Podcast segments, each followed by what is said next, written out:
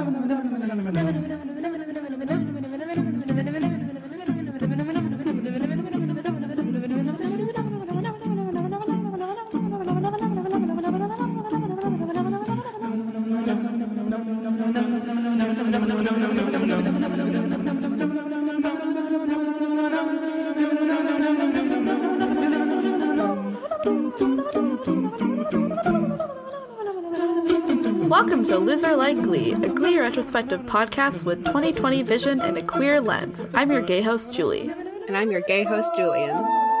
And this week we are stepping into the choir room to talk about season 1, episode 4, Preggers. Julian, how did you enjoy the fourth episode of Glee? I liked it. I think it's sweet. The part that I care about, anyway. um, this is like I I've been going back and forth on if it's like in my top 5 or if it's in like my top 10 of like favorite episodes of all time.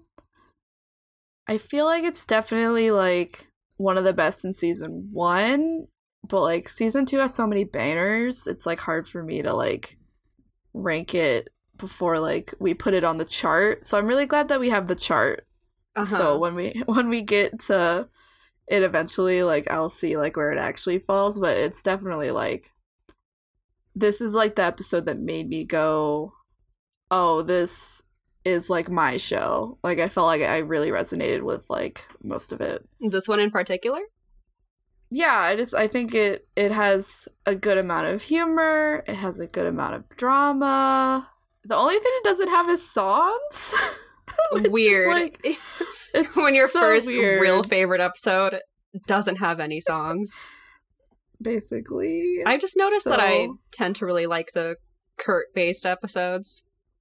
We love Kurt in this house. He's so good. Uh Chris Colfer has some great acting abilities in this episode. Yeah. So good. Just like just like his face you know like when he makes that face God, which one we'll get to it we'll get to it we'll get to it um so let's let's hop right in with the summary so we open with uh, Kurt, Tina, and Brittany dancing to "Single Ladies" by Beyonce. We're gonna hear this song a lot in we the said episode. This, this doesn't have any songs. It has this song like it six has... times. It has only this song takes the place of any other song that they could be doing. but it is Beyonce, so it's like allowed. So they seem to be filming some sort of music video on a camcorder. um, it's in black and white. It's very artsy. Um, they dance to a routine until Kurt's dad, Burt Hummel, comes downstairs to turn the music off because it was too loud. Burt asks Kurt what he's wearing, which is a black sequined unitard, and Kurt says that jocks wear them to work out. Tina builds on the lie by mentioning the football team. Then Brittany finishes digging the hole by saying Kurt was on the football team now.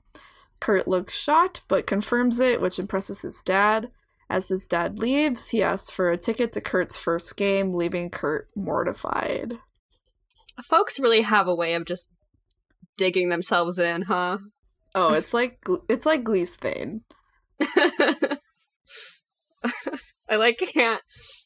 I just no one can believe that a skin tight, sparkling outfit is. Oh, that's what football jocks wear to work out. He had a tie. He had like yeah. one glove on.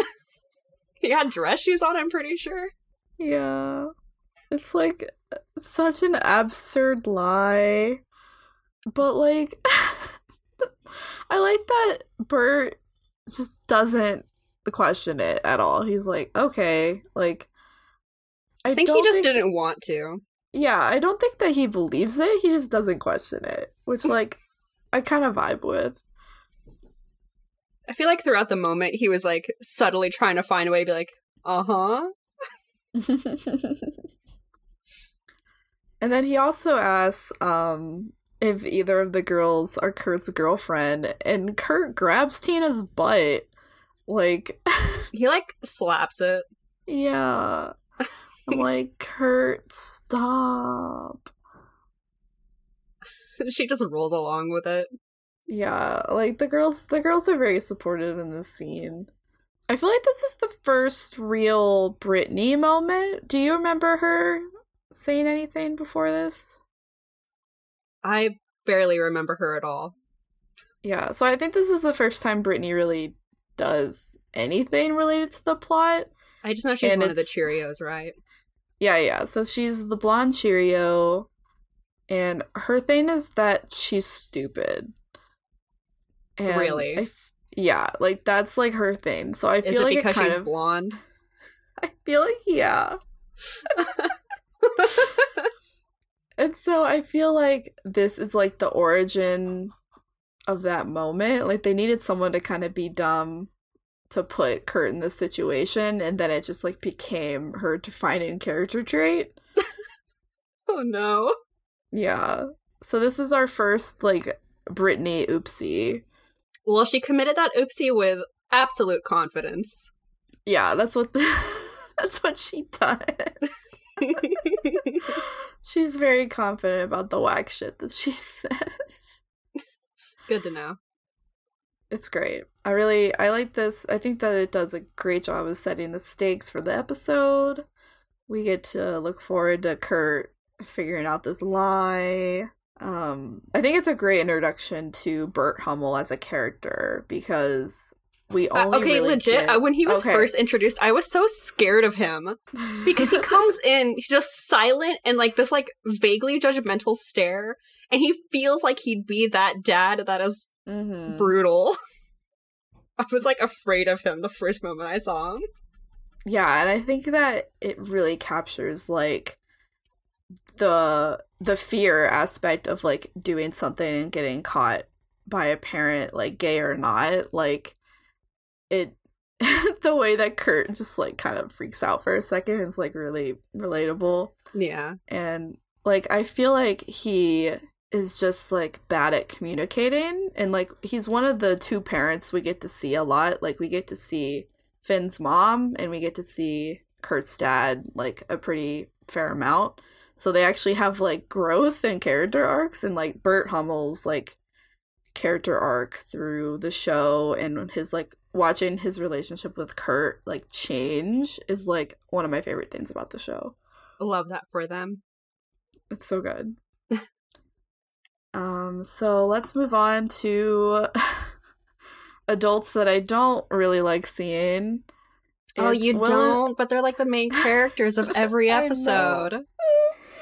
For now, for now.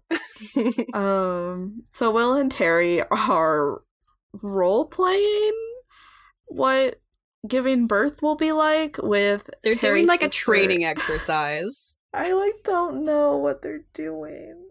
Preparation. Uh, preparation. Terri's breathing really hard. Will's like holding her hand and being like, "You're doing great," but like, I just don't understand. They're trying to be mentally prepared for the birth process. Uh huh. Well, it's very weird, and the camera's really close on their faces. I hate every time the camera does that. It does that like a million times. Just with different characters all the time. Just Mhm. Um. Well, I I like it later in this episode, but we'll get there.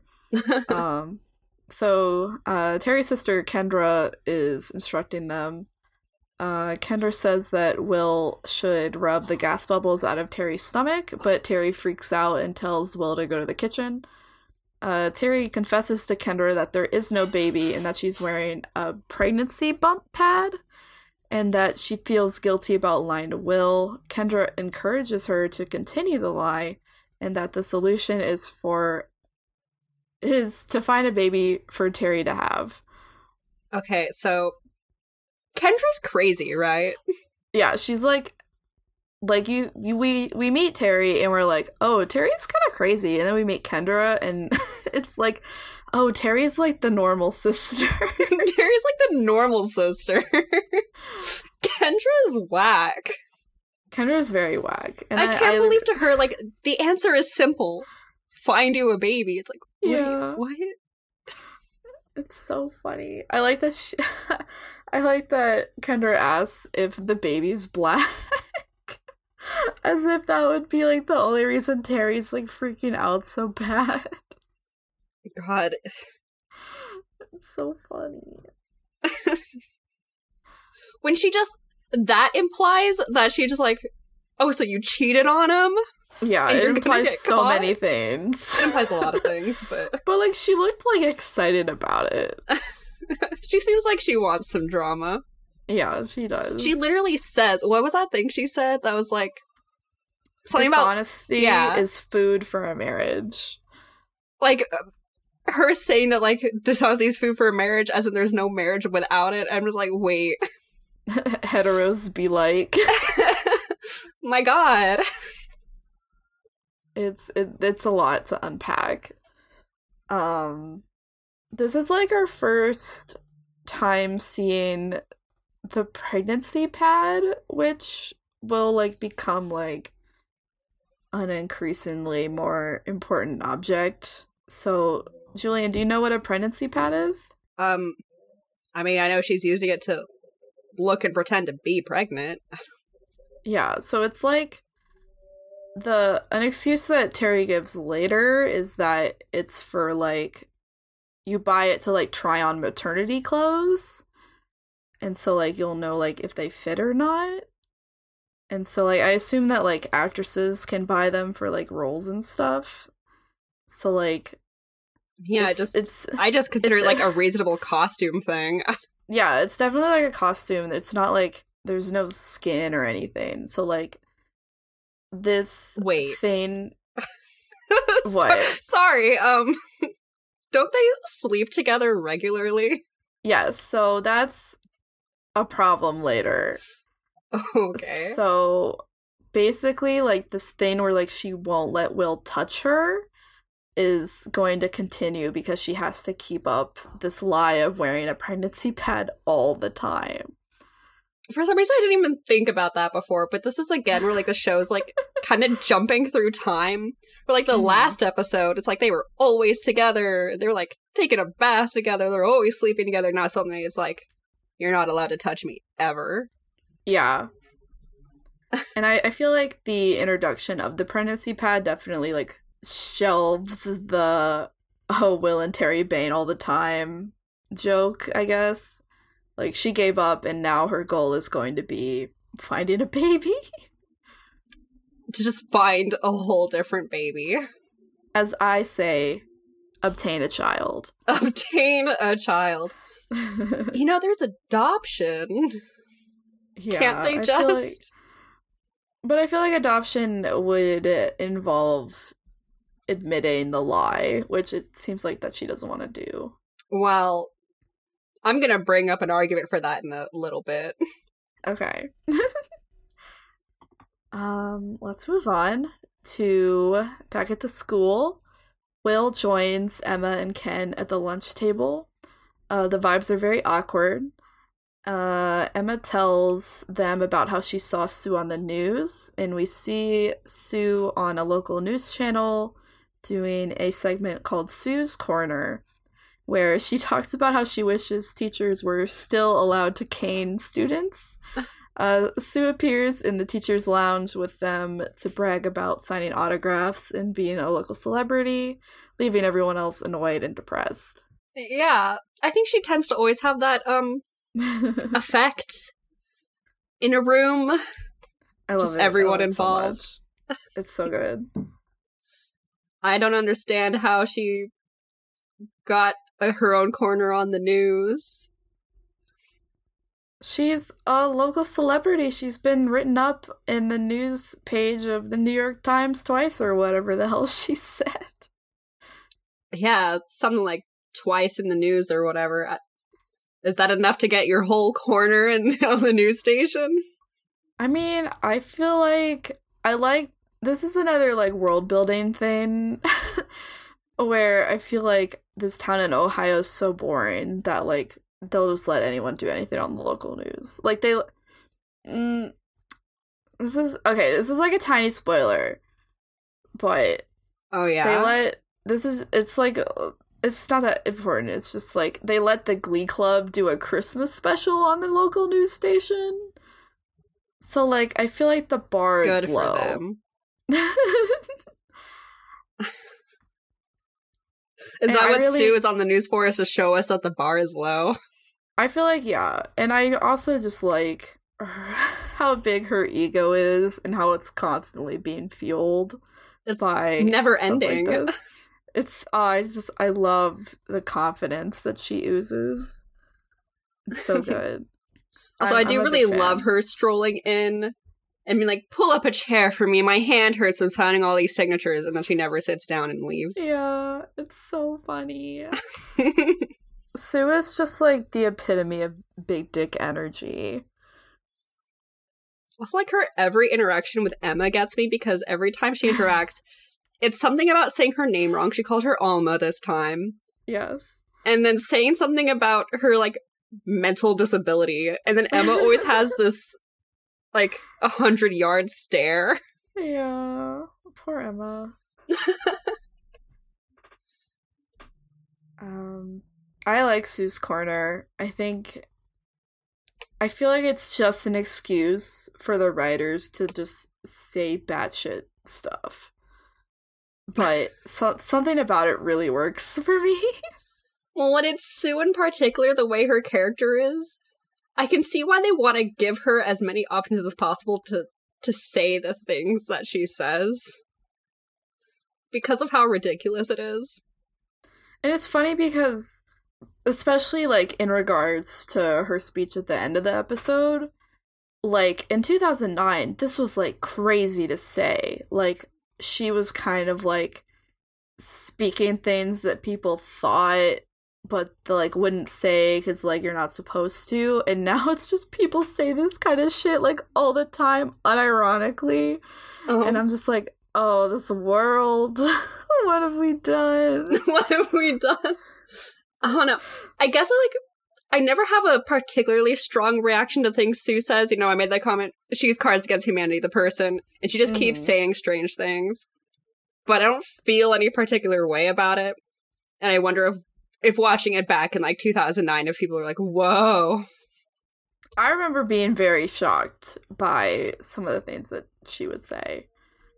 Like especially I whenever she would like I swear that she brings up like bin Laden or something like crazy stuff like that. I always remember being very shocking. But it Uh, is it's definitely interesting to like revisit with how stuff has shifted and being like, oh, people probably actually genuinely believe some of the stuff that she says. oh no. It's it's sad. It's it's not good. Um yeah, so moving on, we begin our Rachel plotline for the episode. Mhm. Um, so in the choir room, Rachel is upset that a solo from West Side Story is being given to Tina instead of her. She claims that Will is trying to punish her, but Will says that he's trying to be fair to everyone. Rachel storms out, but everyone congratulates Tina on the role, which makes her smile. I'm happy for Tina. I really like Tina. I like Tina. I want to see more of her. She's Rachel can go pout somewhere else. it it does it this I like don't understand where this is like coming from. Like I know I feel like they had the end goal in mind cuz for the next episode they were like we have someone we want to bring in so we have to move Rachel to the side. So I feel like the plot for this episode was like how do we push Rachel out? And the way they do it just feels really weird to me. I guess it was like really hard to care about her at all this episode for me. But I Mhm.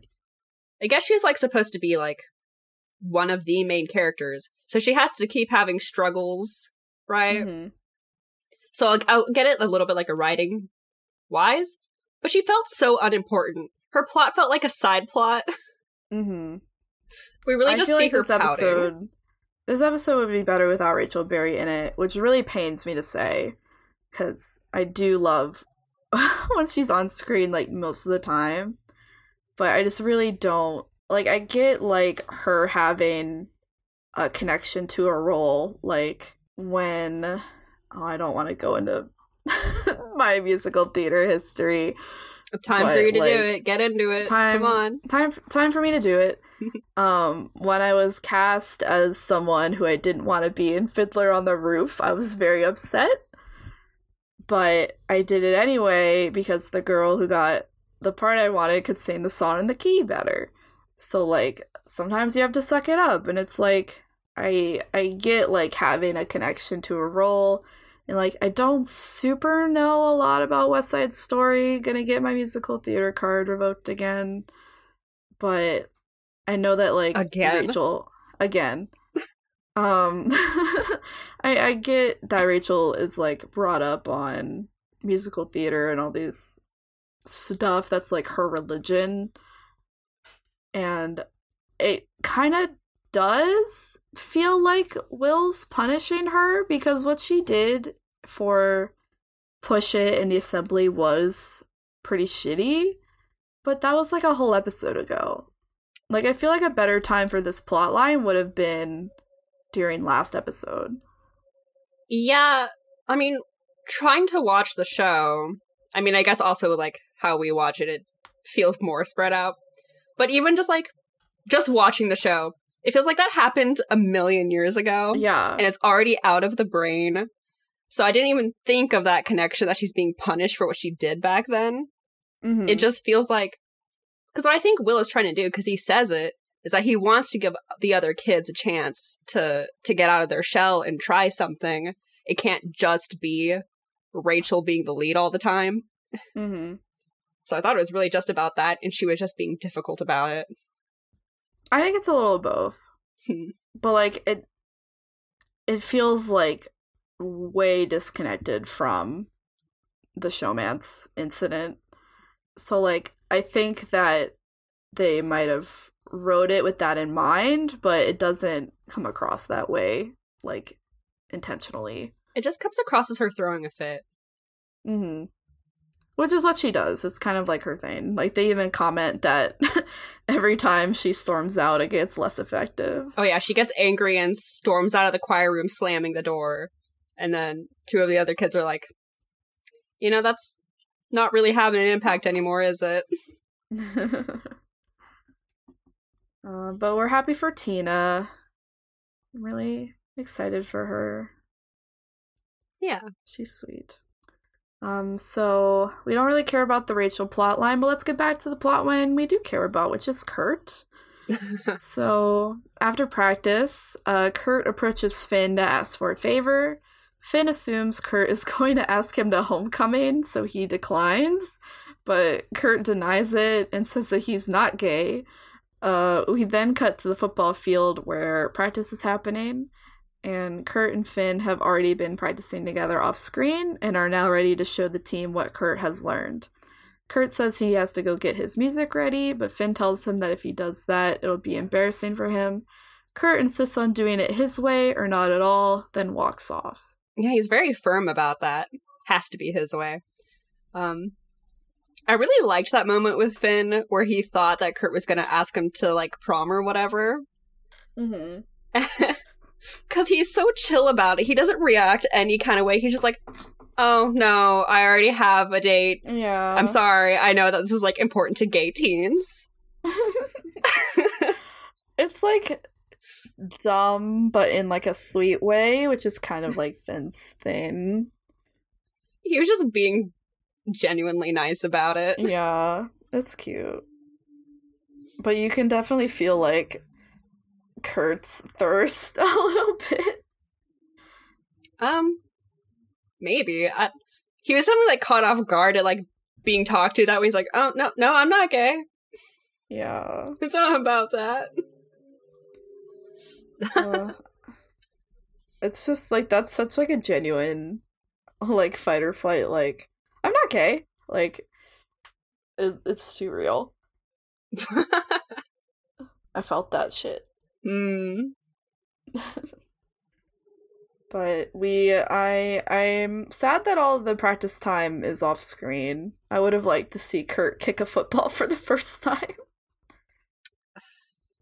It Yeah, I guess if he struggled at first, but they wanted to have that impact that it had, I guess. Yeah, they wanted the shock value. They wanted the shock value. They do that like musical cue every time. We're not we're not there yet. We're not I know, there but. I'm thinking about it. I'm thinking about the impact of that musical cue and how many times they do it. It's really good. Um so yeah, the boys the boys have bonded um and they're at practice.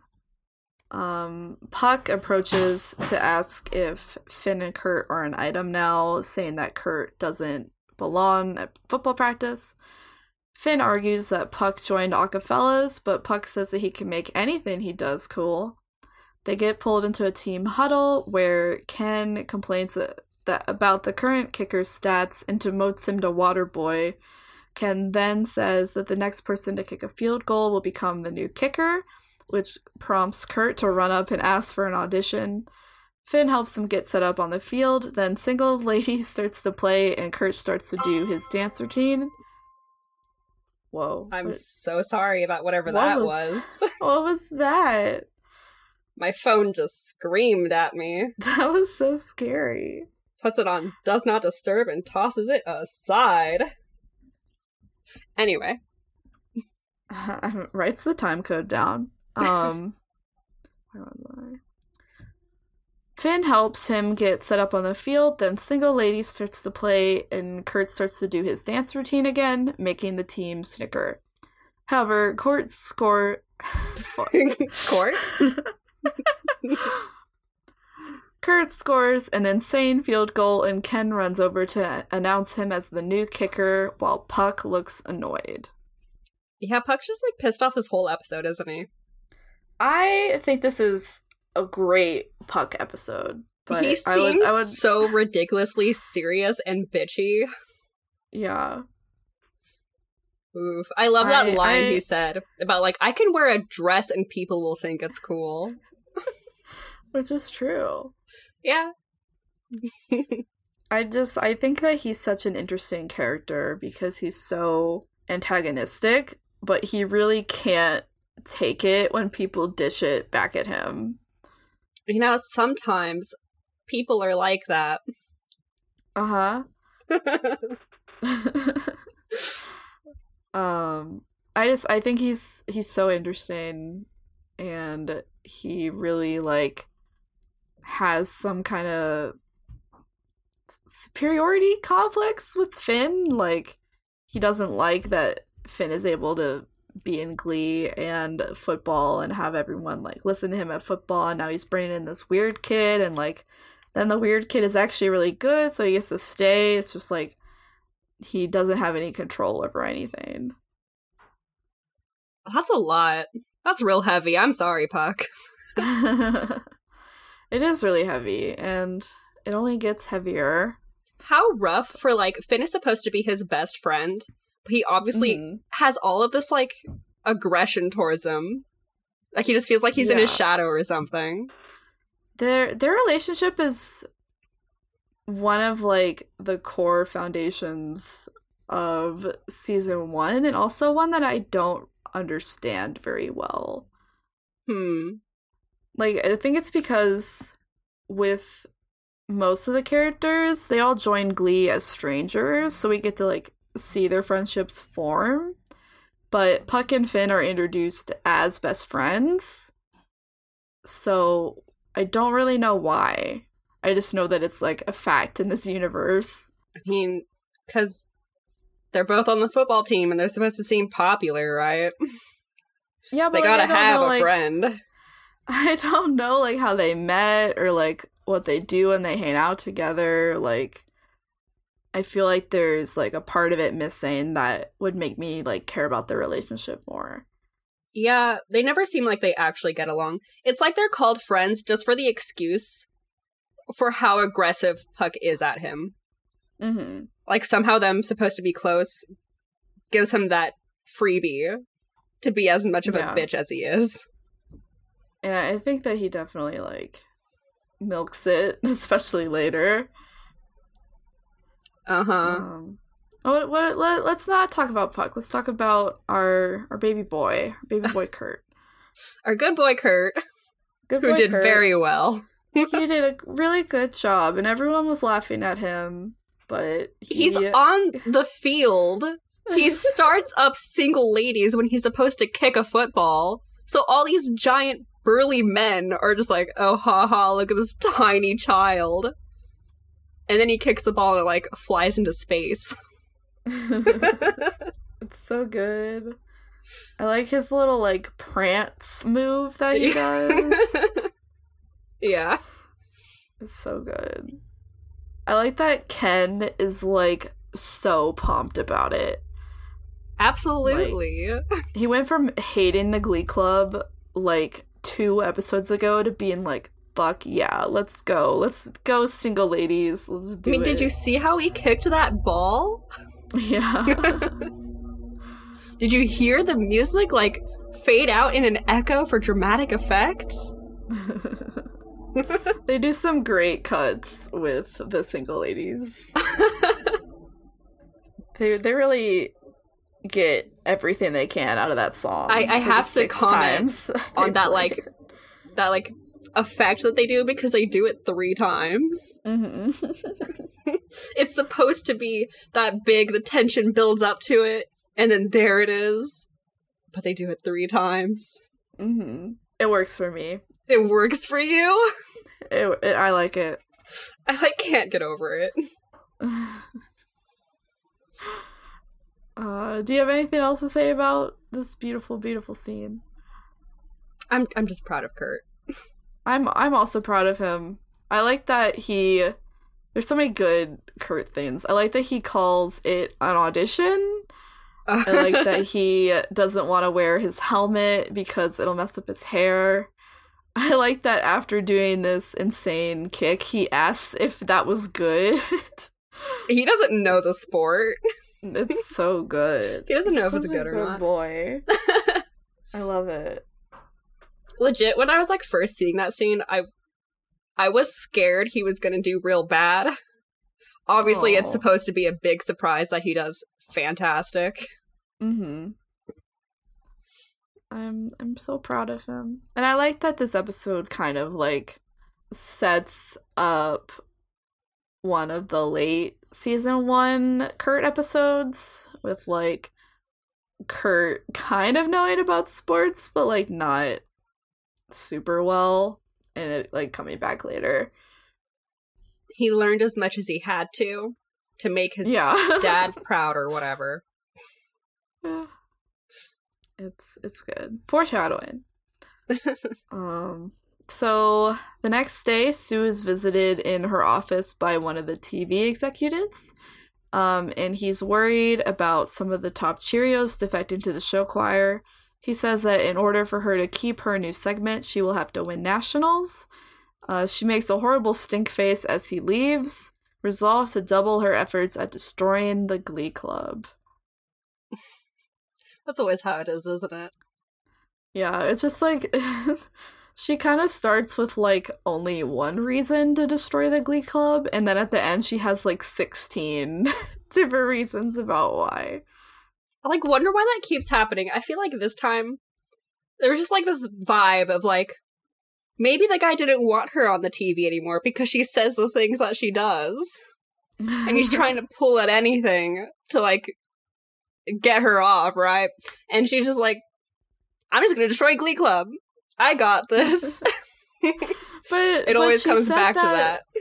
She said that the overnight ratings were through the roof. That means people like it. Yeah. She had this whole little moment about filling up the streets with trash. Do you want people to like that? I think that it's I think that her job is to be controversial, which people obviously enjoy watching on TV.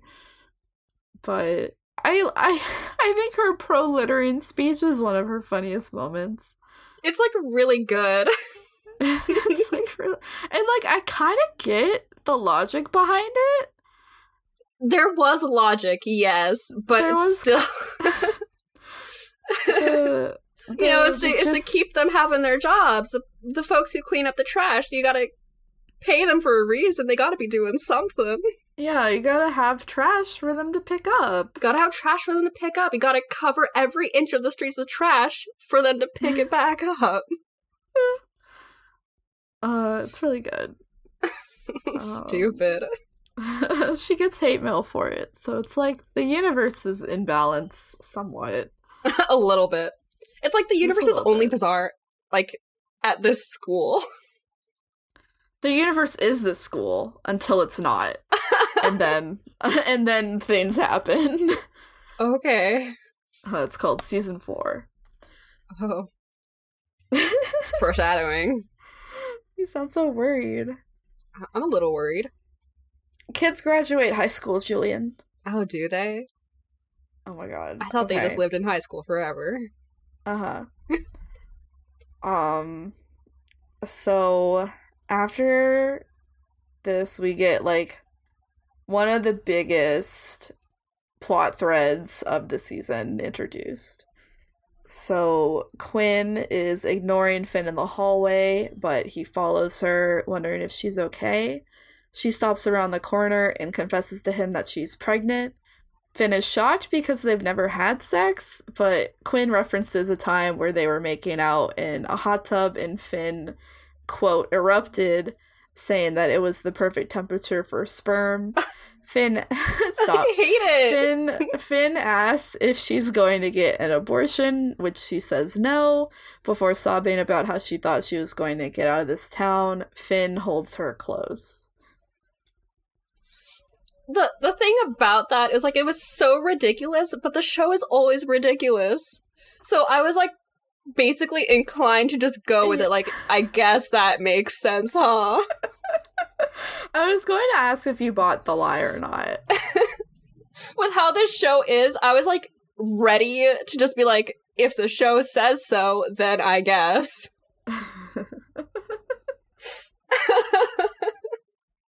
it is it's definitely like a very serious moment that has a pretty insane joke in the middle of it. yeah.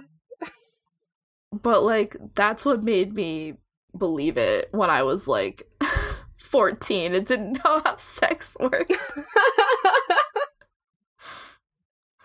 oh, I was like, "Oh, that sounds right. Sure." sure. Yeah. I mean, that's just me at the show, just like, sure, I guess. We get the callback to the um mailman scene. The From Showmance. running over the the mailman. yeah. Think of the Um, mailman. I just I I just don't one don't understand men two don't understand how making out in a hot tub can make you come in your swimsuit i just don't get it i'm just so confused He's just if having a like rough to- time. All right. if you would like to explain this to us, you can email us at loserlikelypodcast at gmail.com and, up. ex- and explain explain to me if this is possible or if this is Ryan Murphy making fun of Finn's stamina. Like I just don't get it. Why would you invite that? Cause I wanna know, Julian. I I'm tempted to go ask my roommate. oh my god. because it seemed like he really vibed with the themes of showmance, but this seems even more extreme somehow. He's just having a rough time. okay. It's so much, and he's like he's very. This is the the thing I was talking about, where it's like very close shots on their faces. Like the second that Quinn says that she's pregnant, like all the noise stops, and it's just like a heartbeat like in Finn's ears and like you can't even hear her but she's oh it's just like it's really like artsy Very in a way that I really like. They really Really got the feeling in that moment. Mm-hmm. And like the way that she's like crying, but like trying not to because they're in like a school hallway. Like it's just, it's very real. And then they cut to like this hot tub thing. I hate it. it's so bad. I guess that's how the show is. But like you can never just have the serious moment because it's gonna do something like that. hmm it's really, it's really unfortunate. Um, so after this very serious moment, um, we get to see Sandy Ryerson's house where Sue is visiting.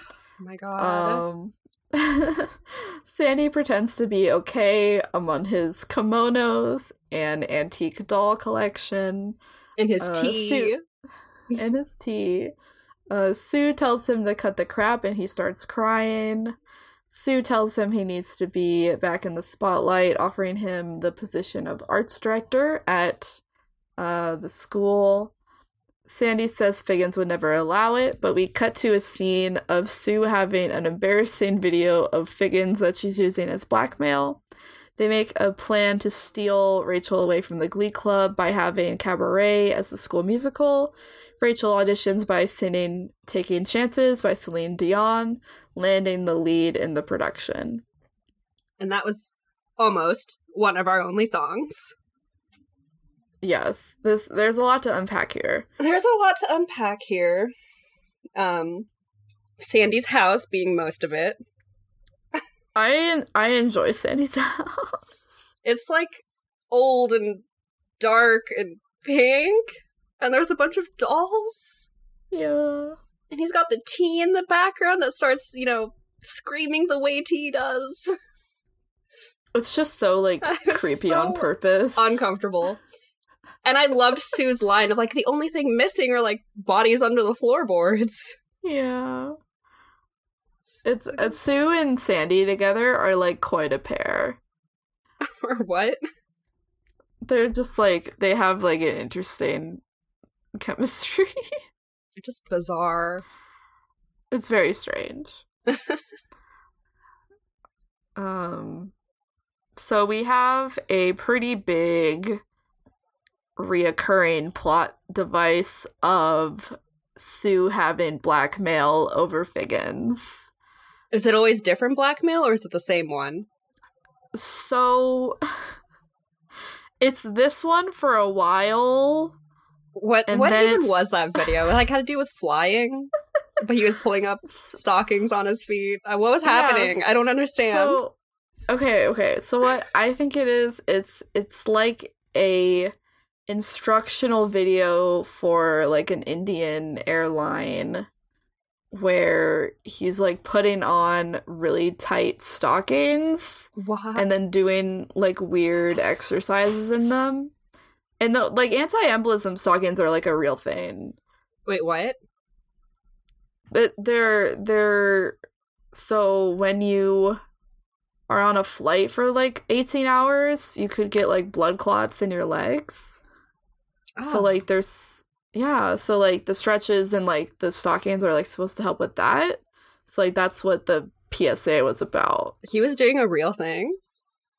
Yeah, that's like a real I have like I have a friend who um just got back from Taiwan for quarantine and they were like, "Yeah, I was on a plane for like 18 hours and I had to keep getting up to stretch so I didn't die." And I was like. Oh my god. Yeah, it's like it's like intense. Like it, it's definitely like a real thing that deserves a PSA. It's just like It just seems so very- ridiculous. it's very strange and like I don't know when he would have done it. Like did he used to want to go into show business so he did a commercial and like that's part of his backstory? Like I don't I mean, this is Glee. know. That would make sense. That would make sense, but also he was so quick to like can Glee Club in the first episode. So like Spite or bitter memories. we have a lot of unanswered Figgins lore questions.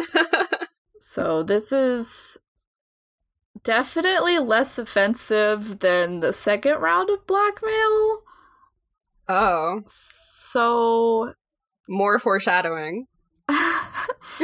I'm I'm fine with it as like a plot device, I guess. Like I like that it gives Sue more freedom to do crazy things that make the plot interesting, I guess.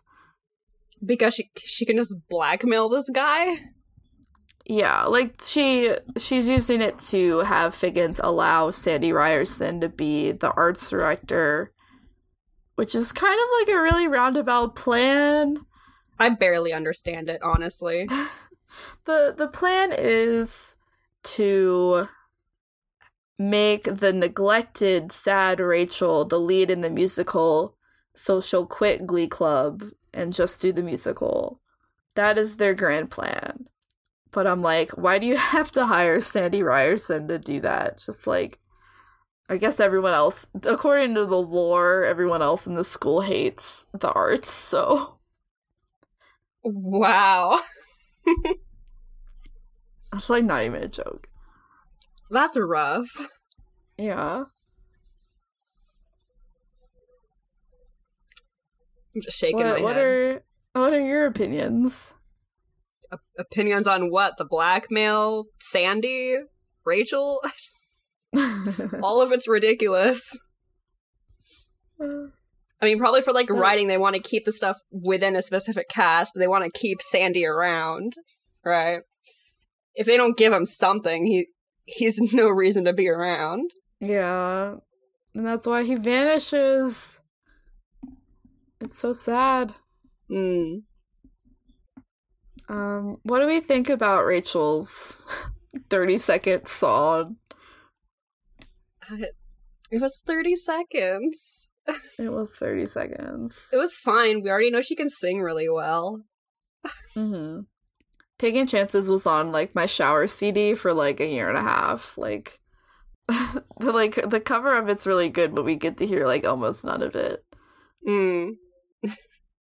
they really in this episode were just like, "Oh, we made songs for it, but uh, single ladies." Single ladies only event. It's it's just like whatever. Especially because I remember the next episode having some real banners, so I feel like they were saving it for then. I mean, I guess. It's just like there's there's no like plot song in this episode. Like how with last episode we had um Bust Your Windows kind of being like a non-diegetic, like someone singing that. Like both the songs in this episode are people like on stage literally singing songs. Yeah, yeah. It feels like the trend with like all of the episodes except for this one is there'll be like three or four songs. There'll be like moments where they're singing on stage, and then there's the storytelling songs. Yeah, I always am more partial to like the non-diegetic songs because I think that they get like more fun with those. Uh huh. Um, this episode is is still like one of my faves, even without anything like that. When Glee said no songs, only single no ladies. songs because they had to pay so much money for single ladies, probably that they couldn't do anything else.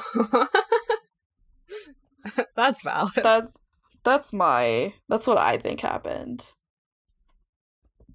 Um so like the direct fallout from the previous scene is Will, Sandy, and Sue are in Figgins's office as Will can't believe that Sandy is back in the school. Uh, Figgins says that Sandy was never was never formally charged with anything, and that having an arts director is a good thing for everyone. Will is suspicious since the first thing Sandy did was steal Rachel and is convinced that Sue is somehow behind it. We see Will visit Rachel in a ballet studio where she defends her choice to do the musical because Will is ignoring her. Will claims that he is the only one who is always there for her, but they're also a team, so he has to make everyone else feel like a star too. Rachel implies that she'll come back if she's given Tina solo before she walks off. Uh huh.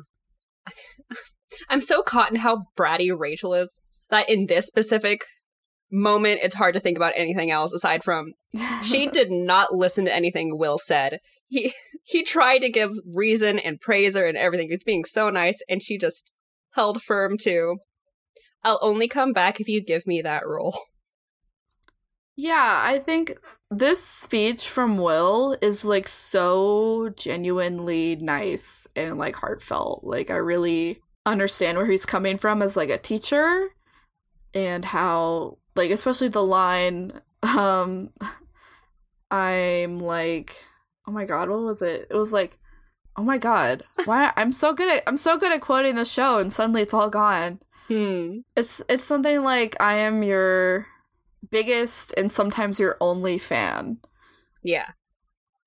which like is true. Like a lot of the time people will openly hate Rachel. Absolutely. The Will- look that Will she gave him when he said that. she was so hurt. Well, she's hurt because it's true. Yeah. And she like realized that she was being really mean to him and that he is actually on her side. Did she realize that? I I think so because she kind of gets a little quieter after that. She didn't like, stop being difficult about it. yeah, she's not one to back down from her convictions. I mean, I get that Um, the role's really important to her. She, I mean, she said so. She really connects with the role. It means a lot to her.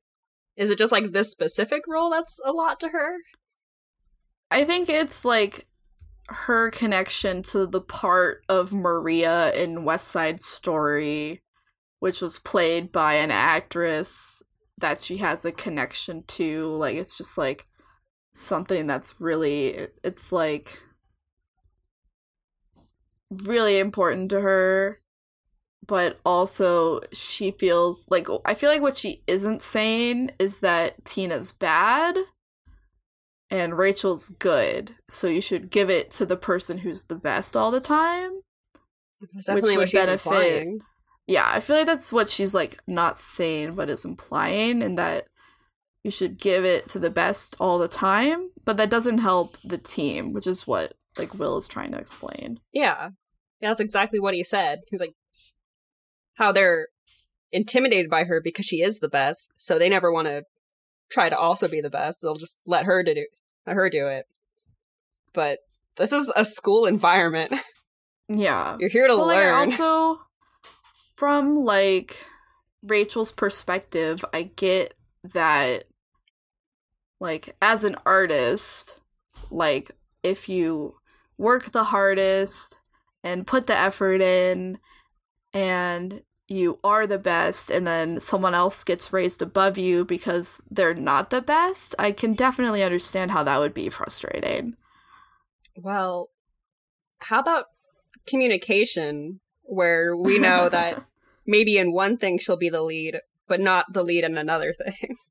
Yeah, and I feel like that definitely like comes up in various cases later. But like I definitely like understand Rachel's side of it, which is part of like why I really vibe with her as a character because I definitely define myself as like a very driven person Mm-hmm. and she does want it the most. She is the best one in there. So but it's also a team and not like an individual sport where those things are better to have.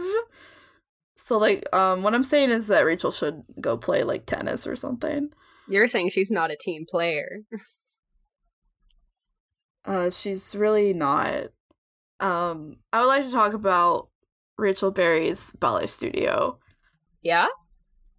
Um, so I know that the ballet studio is not a part of the school because later, like, I, th- I think it's like confirmed that a kid from a different school also goes to this ballet studio. I mean, it's Rachel. She's been doing ballet since she was like, since she could walk. she must have but- another place she goes to. That that Im- that implies that Will Schuester has sought Rachel out off campus to confront her about leaving the Glee Club, which is crazy to me. there's always these little things that I don't think about. Yeah. And when you bring it up like that, it makes me genuinely want to cry. Because watching the show, the way this show poses everything, I'm like, yeah, okay, I guess that's normal. it's not normal. No, because like if it's the school's ballet studio, like I could buy that. But I don't think the school has a ballet studio and like later when it's confirmed that like another school kid goes there, it's just like, okay, then what was Will doing here? What does that mean? It means sometimes the show acts like a sitcom where anyone can show up anywhere for any reason. That's true. We only have They specific sets. We don't see the universe. We see very specific sets. That's true. And they don't even have their like iconic restaurant set yet. So they have to go to Shoney's buffet later, which I hate. Gosh. But this is something that like I only noticed because I've watched this episode like 20 million times. But I just think it's super weird that Will followed her here to kind of be mean to her. he wasn't trying to be mean to her. He wanted his like best Glee student back, but it's still obviously the show. I don't think a show itself thought about it.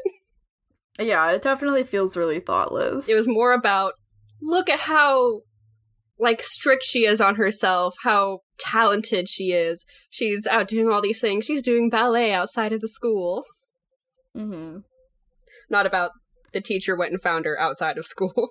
Yeah, it's there's a lot to unpack here. Do we have anything to say about the Figgins's office scene? Because I kind of don't. nah. Just sorry to Figgins, I guess. um, I do like the way that it cuts from um Rachel being like, uh, everyone feels like a star except me, and then Sue being like, we're giving everyone a chance to feel like they're a star. Like, I think that editing choice is good. Yeah, it was specifically that yeah, that Will was having a talk with with her, right? Being like, I want all of you guys to feel like a star. And then Yeah, Sue like, being like, the- We're giving her that. The The parallel editing is good. I just don't think anything particularly interesting happens like in the office itself. Nah. Um, and then we have Rachel Berry's ultimatum that she wants Tina solo, and then she pouts away. Yeah. It's, it's what she does this episode. She pouts away. She has so many ultimatums. First, it was like, find me a boy or I leave. And now it's like, I'm leaving. Even though you found me a boy, I want the solo. Find me someone I like singing with or I'm leaving. Let me sing a cool solo or I'm leaving. Yeah. It's all about me or I'm leaving. Bro, wait for next episode. Yeah. it's so funny. Um all right. So we I left this out in my original summary and when I was um rewatching it I was like, "Oh shit, I forgot about Tina." Oh yeah. So we have um Will um and Tina rehearsing alone in the auditorium. She sings tonight from West Side Story and is doing a pretty good job of it until the last note, which she hits sharply. Tina thinks that she did horribly, but Will encourages her, saying that she stutters less when she's confident. Tina says that he should give the song to Rachel to appease her, and that Tina's fine with taking one for the team. As Tina leaves, Finn comes up crying and immediately pulls Will into a hug. wow, you just dive into the Finn stuff, but I'm like, how could you forget about Tina? This was her moment. I I was so distracted by the Shoney's buffet that it just made me completely forget about Tina. I love Tina. I want to get to know her more as a character. She sang Mhm. wonderfully, except for that last note that obviously Except for the last had to be messed up because she's not supposed to be better than Rachel. Mm-hmm. I'm proud of her. I'm proud I'm of her. to I'm like proud Tina's first. I don't remember Tina's first like big song. Hmm. I I feel like it's True Colors, but that seems like really far away from now. I wouldn't So- know. You would know. This is for for me. If you want to tweet me at Loser Likely JJ and tell me what Tina's first song is, Is this gonna be a thing you can do? Is this is, Trying it out. you're trying it out? You can't even like finish the stop in the middle of talking. By the way, tweet me at, email me at. It's for things that I want to know, but I don't want to like Google them and make the recording really bad with type in voices. Okay, well, keep trying. keep Uh, trying this I thing. Like I feel like it's True Colors. That feels correct to me. um. So yeah, she does a really cute job. She's wearing a cute little outfit. Um, this is also like another reminder that she has a stutter, which is like her kind of haha quirky thing. Like on top of being like a goth chick for no reason. She really is just a friend of mine that I grew up with, who you also know very well. Oh. Um, yeah, she's really cute. I really like her. I like that it's nice to balance Rachel's unending confidence with someone who is on like the shire side and like very quick to like kind of put the team's needs above her own, which is something that Rachel like almost never does. So I really like the contrast between them. yeah. She seems really sweet. I do like that. It's nice. Um, I like, I like the phrase "taking one for the team" because it's something that we hear in like a later episode from now, and it has like a similar kind of meaning. So, good, good phrase. Good, good first use of the phrase. I just want you to know that I'm holding back this need to yell at my cat. don't, don't yell. I'm not going to. He's just somewhere he's not supposed to be. Take him down. He's too far away. Okay. Um, so the scene ends with Finn crying and just walking into Will. I mean, it's sad. It's really sad. It's like really grim in like a not funny way. No, this episode keeps doing that. It's like, oh, haha, here's this. Oh, this is actually really heavy. it just keeps yeah, going back and forth. it's very whiplashy. But it it segues very nicely into the uh Finn and Will are at a Shoney's buffet or something, I don't know.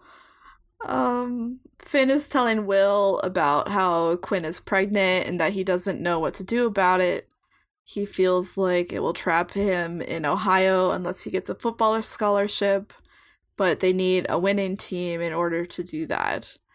Finn asks Will to give the football team dancing lessons to help them loosen up, and Will agrees.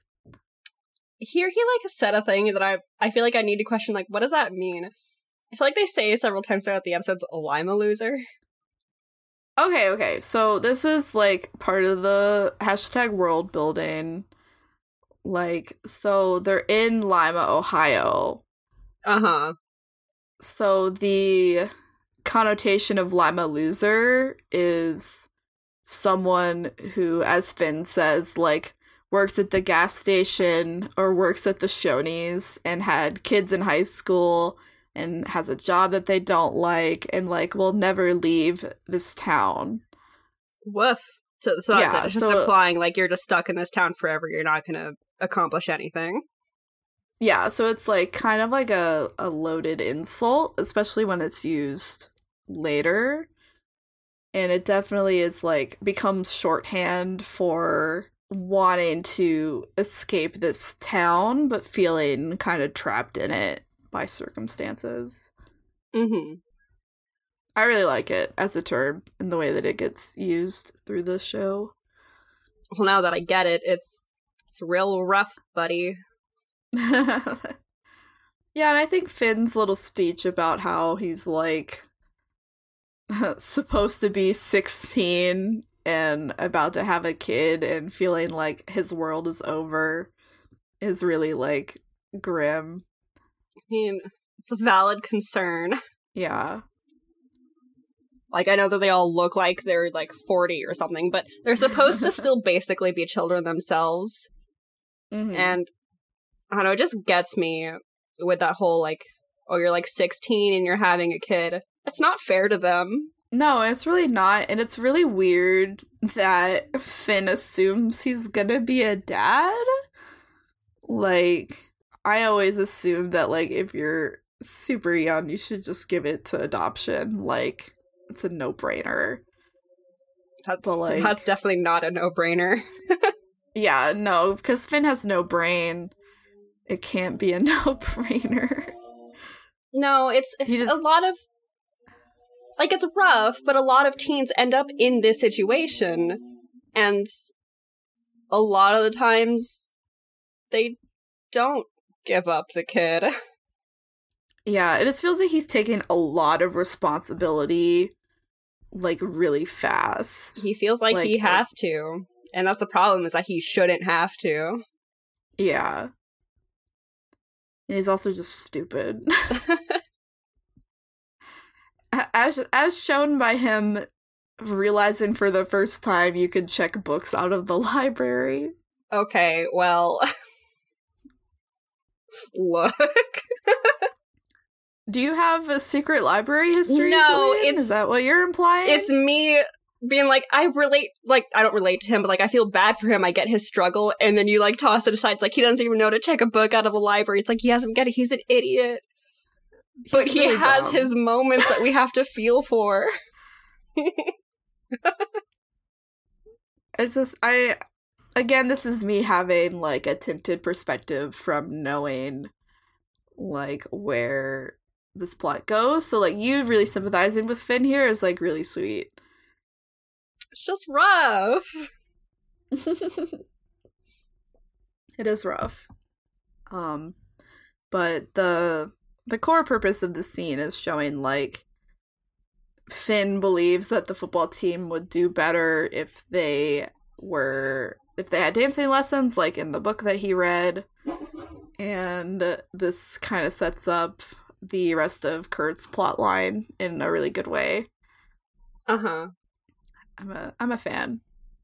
it's fun It's fun. the I like kids that- stuff is really harsh the let's teach the football team to dance Yeah. it's like fun it's we have like the three main plot lines are Terri and Quinn's pregnancies, Kurt joining the football team, and Rachel being stupid.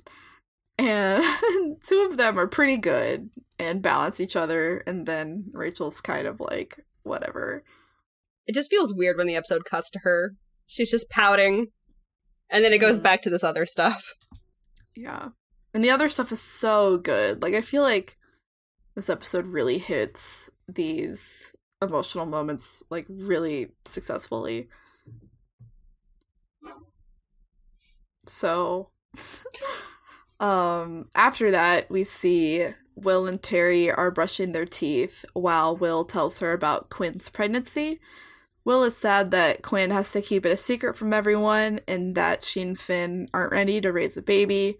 Terri clearly gets an idea and confirms Quinn's last name, and Will goes to bed.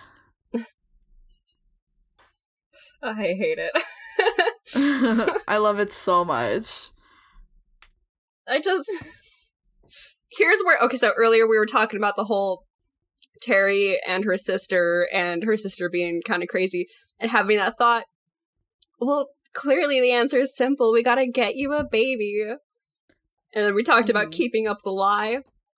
If her idea is to get Quinn's baby, the problem is that Terri's due in five months. Quinn like only Yeah. just got pregnant. Well, I think that Quinn says that it's been a couple of weeks, Mm, which is like she like knew that she was like late and so she waited to like get a test and like all this stuff. So like she's not s- super pregnant, but she's definitely like Terri's due in five months and Quinn is due in like seven and a half. Something. It's it's not great. It's not a great plan. Not even a little it bit. sh- it sh- it sure is a plan. And then we have to like question like Finn knows about this kid and expects to be a dad. And Will was confided in, he knows what's going to happen when suddenly one doesn't have the baby they're supposed to have. Yeah, it's there, there's so many questions. There's just- there's there's a there's some things that weren't thought out here. yeah, it's a lot, but it it definitely like sows the seed for later in a pretty funny way. Hmm. So in the uh, football locker room, Puck is angry that Ken has agreed to let Will teach the football team dance moves. Finn is convinced that it will help them win since Kurt is the only one able to score recently. Will insists that plenty of athletes are also performers, while Kurt says that the element of surprise could be an advantage since dancing on the field would throw anyone off. Ken tells everyone to suit up and head to the choir room. I mean, I don't get why Puck is so angry, but he's just angry this whole episode, isn't he? He's he's very pissed off this whole episode. I love the whole like Kurt's the only one who can score a point, like in practice and everything. He's the only one who can score a point. It's so funny. like this football team just sucks. And it's kind of like refreshing because I feel like in most teen dramas like you always have to have like a winning football team cuz that's like the cool thing to do. But like in Glee it's like no, they suck. They can't win a single game. it's like a nice um oh my god uh, subversion of expectations. Okay. I feel like Glee tries to do that a lot though. that's that's why I like it, Julian. Hmm. It does it in a kind of cheesy way. Even better. Even better. Uh if you say so. I'm the one who wrote "There was only one bed" into my romance novel. Good for you. That's like that's like the peak cheesy trope. I I know how you are. I know your taste. Uh huh. That's it. Um, I think it's hilarious that Kurt is quoting "The Art of War" from memory. He's a smart boy. He is a smart little boy. He can do anything he sets his mind to. He can be a good singer, a good dancer, good at football, reads all the books. Wait till you see him do cheerleading. He can do anything he sets his mind to. Kurt is secretly great at everything, but slightly less obnoxious than Rachel. We love that for him. We love that for him. Um, I like that Ken is like down with it. Yeah, I mean, I remember in like the pilot episode, it was brought up that he doesn't even like football. Yeah, he doesn't even like football. I'm I'm kind of I'm kind of doing a 180 on Ken. Wait, really? Just like a little bit. Like I think that in the pilot he's really bad. I hate him. Showmance, you hate him. And Showmance, he's kind of bad. And Acafellas, he's like okay. And him and Will are like bros. And this episode, they're like actively working together. And it's like nice. Well, see, the problem is like when he's in an environment that's like just other guys, of course he seems normal because it's just other guys. As soon as like Emma's around, he's weird. I don't like That's it. That's true. He he is kind of weird to Emma in the lunchroom scene. Yeah. It's just that typical guy where like they seem normal, but then you see how they treat women. That's a very good point. I just I think that my anger at him from later is not here right now. It's not home. It's not home. It's out It's on not home. vacation. I'm kind of I'm kind of enjoying Ken right now. I think that he's funny. Okay, well, It'll- I can it'll- see it'll through the later. lies. I know who he really is. I don't know the future, but I I just just looking at him like I see you. Uh-huh. Um, so we uh, cut to the choir room where Will is teaching the football team the steps to Kurt's single ladies dance routine. The guys are in our various stages of coordinated, with the standout being the first real appearance of Mike Chang, my love. Um, I still Kurt have not to take- noticed him at all. I love him. Um, Kurt offers to take over for Will and instruct the boys, but Ken finds his way of teaching too gay or something. I don't. I guess. No, he did, like, Um, Three steps. It's like every time he does the whole point to the ring on the finger that everyone gets all like, okay, Yeah. that's unnecessary. Stop. I think it's cute. Um, Puck very actively refuses to do any dancing. Um, Ken blows his whistle and tells the team to hit the showers. I didn't even notice Puck specifically refusing to dance because the actual amount of dancing they did was almost non-existent. It's like the whole team, and then Puck is like standing next to the drums, watching everyone and like refusing to move. So the other one just pouting the whole episode. Yeah, like wait until Puck and Rachel hang out. Oh They're my like God. quite a pair. Oh god. It's like it's like intense. I don't I don't like the sound of that.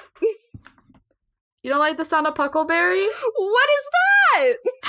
it's their ship name. Absolutely not. Hate What? it. what episode Oh no.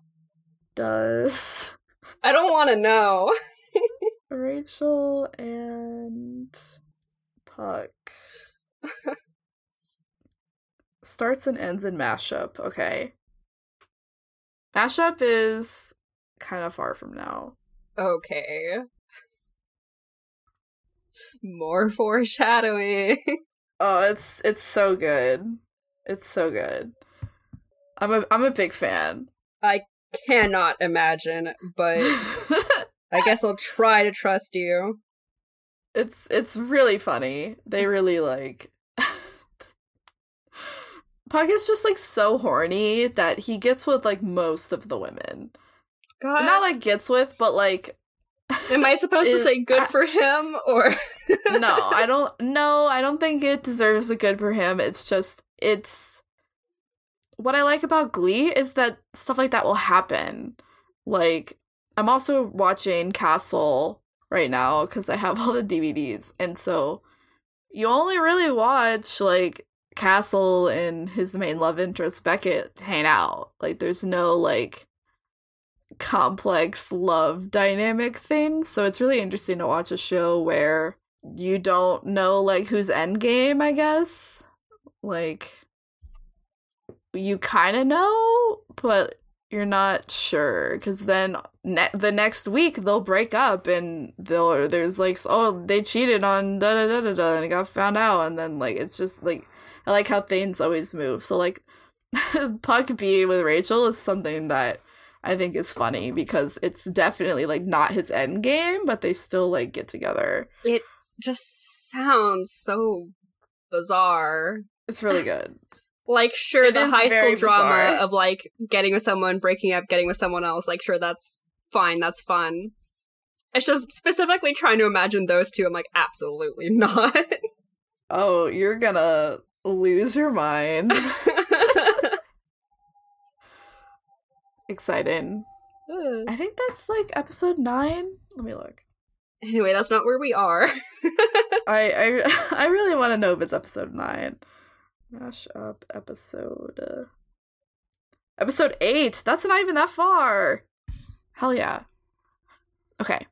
What what were we talking about? Oh, you know, oh, we were talking podcast. the the the the um the training scene. I don't really have anything to say about no, this. short. Other than it's fine. it's kind of weird that they picked single ladies. I guess. Did the song like just come out or something? When did the song come out? When was Single Ladies? Oh, it did just come out. Absolutely. I knew it. This episode is all just because this song just came out and was the hot shit. It's not it's not just came out. It's a year old, which I feel like is still pretty new like compared it's new to today. Yeah, and it's Beyonce. I just think it's kind of weird to have like they could have picked like a boy song, I guess. Like But no. they didn't have to do Kurt's song. No, this is all about Kurt. It has to be his way. or they're not doing it. uh-huh. Well, see, this is why like I'd like the other football episode a little bit more because I think that they pick a cooler song to use. Oh, you don't like single ladies? I just I they don't sing single ladies. In the other football episode, they actually sing the song that they do, oh, good for them. and it, it slaps. It's a total banner. I don't know. I'm just like it. It feels like I feel like this whole episode is just us questioning single ladies. it's a weird choice, and it's like it's it feels like it was to sow conflict on purpose. I guess like it's like a silly emasculating song so like that would make them less likely to do it like as a team well if they picked like an aerosmith song or whatever the fuck like they might actually be more open to the idea but you can't have that you gotta have funny conflict because the entire football team, they are the single ladies. Tough. You're welcome. Anyway. Oh i'll cut that out No! the one time I'm funny. uh-huh. oh great okay um so puck follows finn outside the choir room after practice asking why finn seems so out of it which is kind of weird because puck was the one pouting for the entire practice while finn was actually doing the steps um Finn Finn says that he doesn't want to talk about it, but Puck goads him into confessing the truth by accusing Finn and Kurt of being an item. He's like, I knew it. You Finn- are gay. yeah. In in like an asshole way. hmm Finn confesses that Quinn is pregnant and keeping the baby before walking off, leaving Puck with a shocked expression. Dun dun dun. Dun dun dun. This is another case of Puck saying, Hey, I'm your best friend. Just tell me. When he doesn't actually do anything that's friendly. Yeah, no, he's been nothing but shitty to Finn like the whole episode. There's like even him like approaching him, walking out to be like, hey, tell me about whatever. The whole moment felt so awkward and out of place. Yeah. But like I understand that you have to get this next plot point going. Uh huh. So like I get it, but I just feel like it would have been helpful if Finn had actually seemed out of it in the choir practice. No, he was super normal. he was super normal. So, and like I'm like whatever. It's fine. But um So continuing on with Puck. continuing with Puck, um this is kind of iconic though, where um Puck confronts Finn in the hallway by calling her a MILF. Quinn, you said Finn. I said Quinn. I'm stuffy. Okay. Listen, I'm listening. Quinn tries to ignore him, but he follows, saying that he doesn't believe Finn is the father because she was a virgin when they had sex together. Gas. Puck insists that he would take care of the baby and Quinn better than Finn could, but Quinn brings up that Puck is a delinquent and that he got fired for peeing in a fryo later, and she calls him a lima loser. She says that she only had sex with him because he got her drunk and she felt fat that day before storming off. And that was so heavy. It's one of the heavier moments of the show and definitely of the episode. Like almost caught me off guard. Like I know throughout this episode it's been doing some things is like that's pretty heavy. But to have that little dialogue from her right there, I was like, oh, oh my god. Yeah. It's it's uh setting up a lot, setting up a lot of plot. So now we know that Finn isn't the father through hot tub sperm, Yeah. but that We already implied earlier, it's like, obviously, that's a big giant lie. Yeah. and so now we know that Puck is the father because Quinn cheated on Finn. Yeah. So now they're equal, I guess, because Finn did kiss Rachel and then everyone forgot about it. Oh, yeah. Everyone did forget But about it. I forget about it because the show forgets about it. But That wasn't Um, great. banging someone's probably a little worse than a kiss in my But book. the implication, it's got dark implications, right? He got her drunk. I so like we see this moment in like the last episode. We like actually see this like wine cooler moment. And I don't think it's supposed to have like a rape undertone. Well, it It mildly does. because we don't like you don't have the context that I have. I think that it was like regrettable consensual sex. But it's definitely like wolf like still bad, still woof. Um, still bad still wolf. a little easier to take with your future context. Because I'm sitting here like, yeah. oh god. Yeah, it's definitely like really dark and I feel like she's also just like really pissed at him for getting her pregnant. And so she wants to be mean to him, which is something that we kind of see more of. huh. It's still a lot. There- it's still there- like, oh god. It's still like a lot. There's a I think that the Quinn Puck relationship is one of the most complex of the show and I think it's definitely really interesting. Like because we see through this episode that he does care about her in ways that he doesn't really care about anyone else that he like hooks up with. So it's definitely like there's more to unpack here than like just this one line. I'm out here thinking now, like, that's given me some beginning of Walking Dead vibes. Except a bunch of Uh, idiots in high school. yeah, definitely like that. That's actually now that you say that, that's like kind of. You're welcome. it's there in your brain now. now.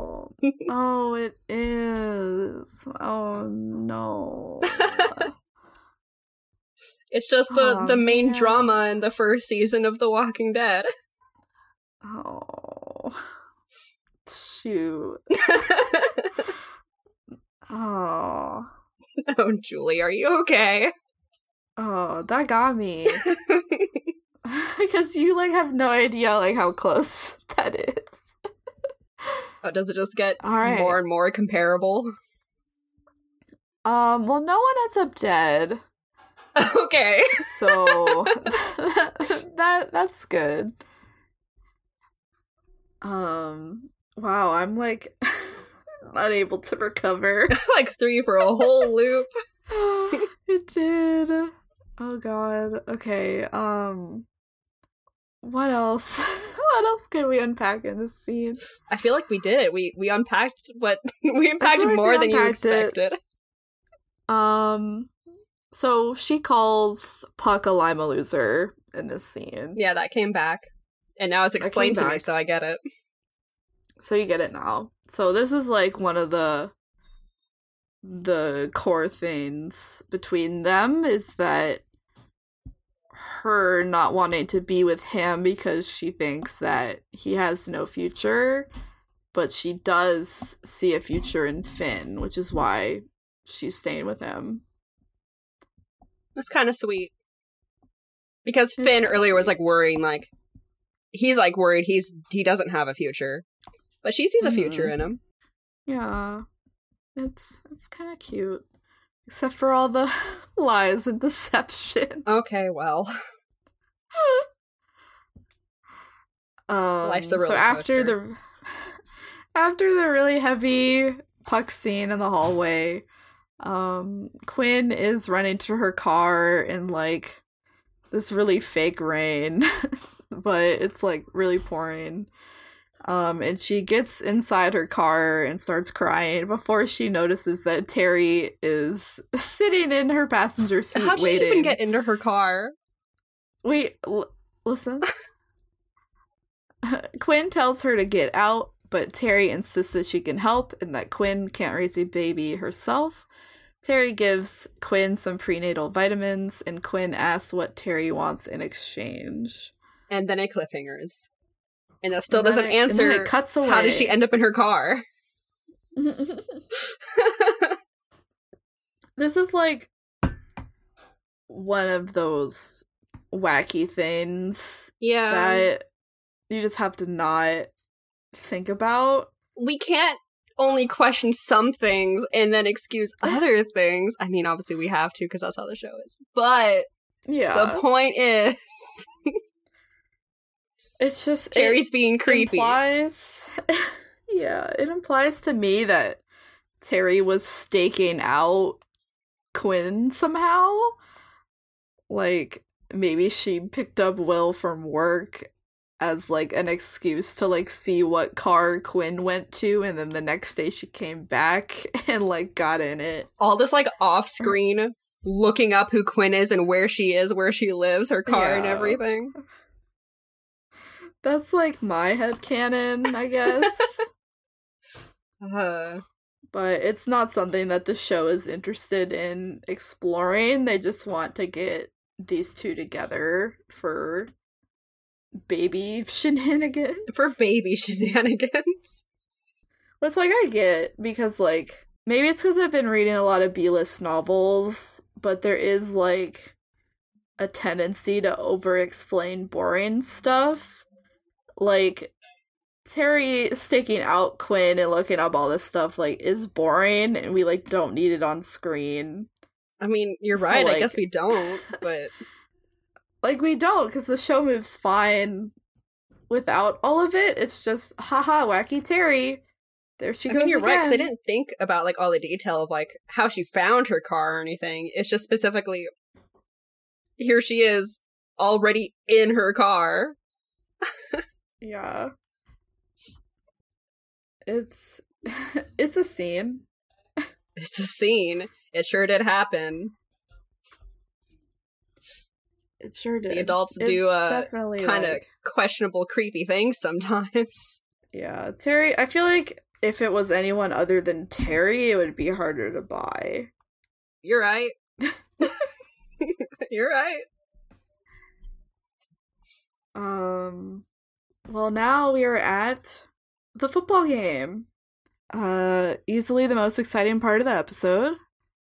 Um Will and Emma sit next to each other. Ken picks out a special whistle to use. Finn is proud of the team for coming together, but Puck calls them all gay, making Kurt frown.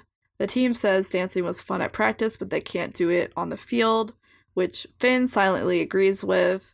They line up for the first play with one of the opposing team telling bad yo mama jokes. The football team sucks, getting immediately tackled or intercepted, and the crowd boos in disapproval. God. I can't believe they spent all that time practicing this just for at the very last second be like, back to what we always do losing. I mean, I feel like that's a very realistic high school boy mentality. I guess now they have an audience. Yeah, exactly. All the yo mama jokes. They're bad. They are. so I like stupid. They're so bad. Like I get why they frustrate Puck later. I mean, they were losing, and Puck's been pissed off the whole episode, and he has this guy that keeps yelling yo mama jokes at them. It's really cringe. yeah. Well, I can't even remember the last time I heard like a Yo Mama joke like IRL.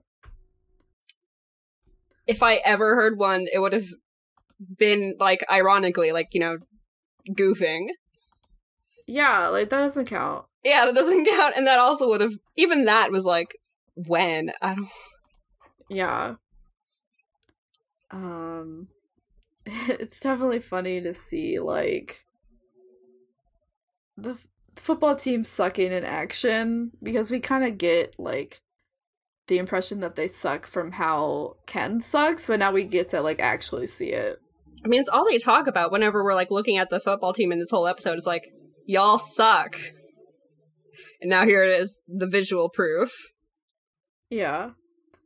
I really like how in this episode and like the other football episode, you really don't need to understand football to like be invested in what's going on.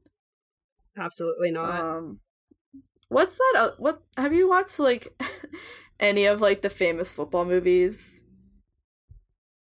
Name one. Um was Remember the Titans the racist one?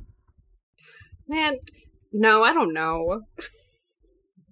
I feel like I would have watched sports movies like as a kid. I don't remember anything.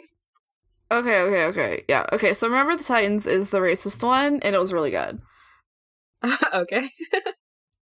Uh, ra- racist as in uh, dealt with the issue of racism as in uh a black and white school integrating and having a football team not racist as in uh scarlett johansson ghost in the shell Julie. sorry was that a hot take no. Um, I just still question if it should be said.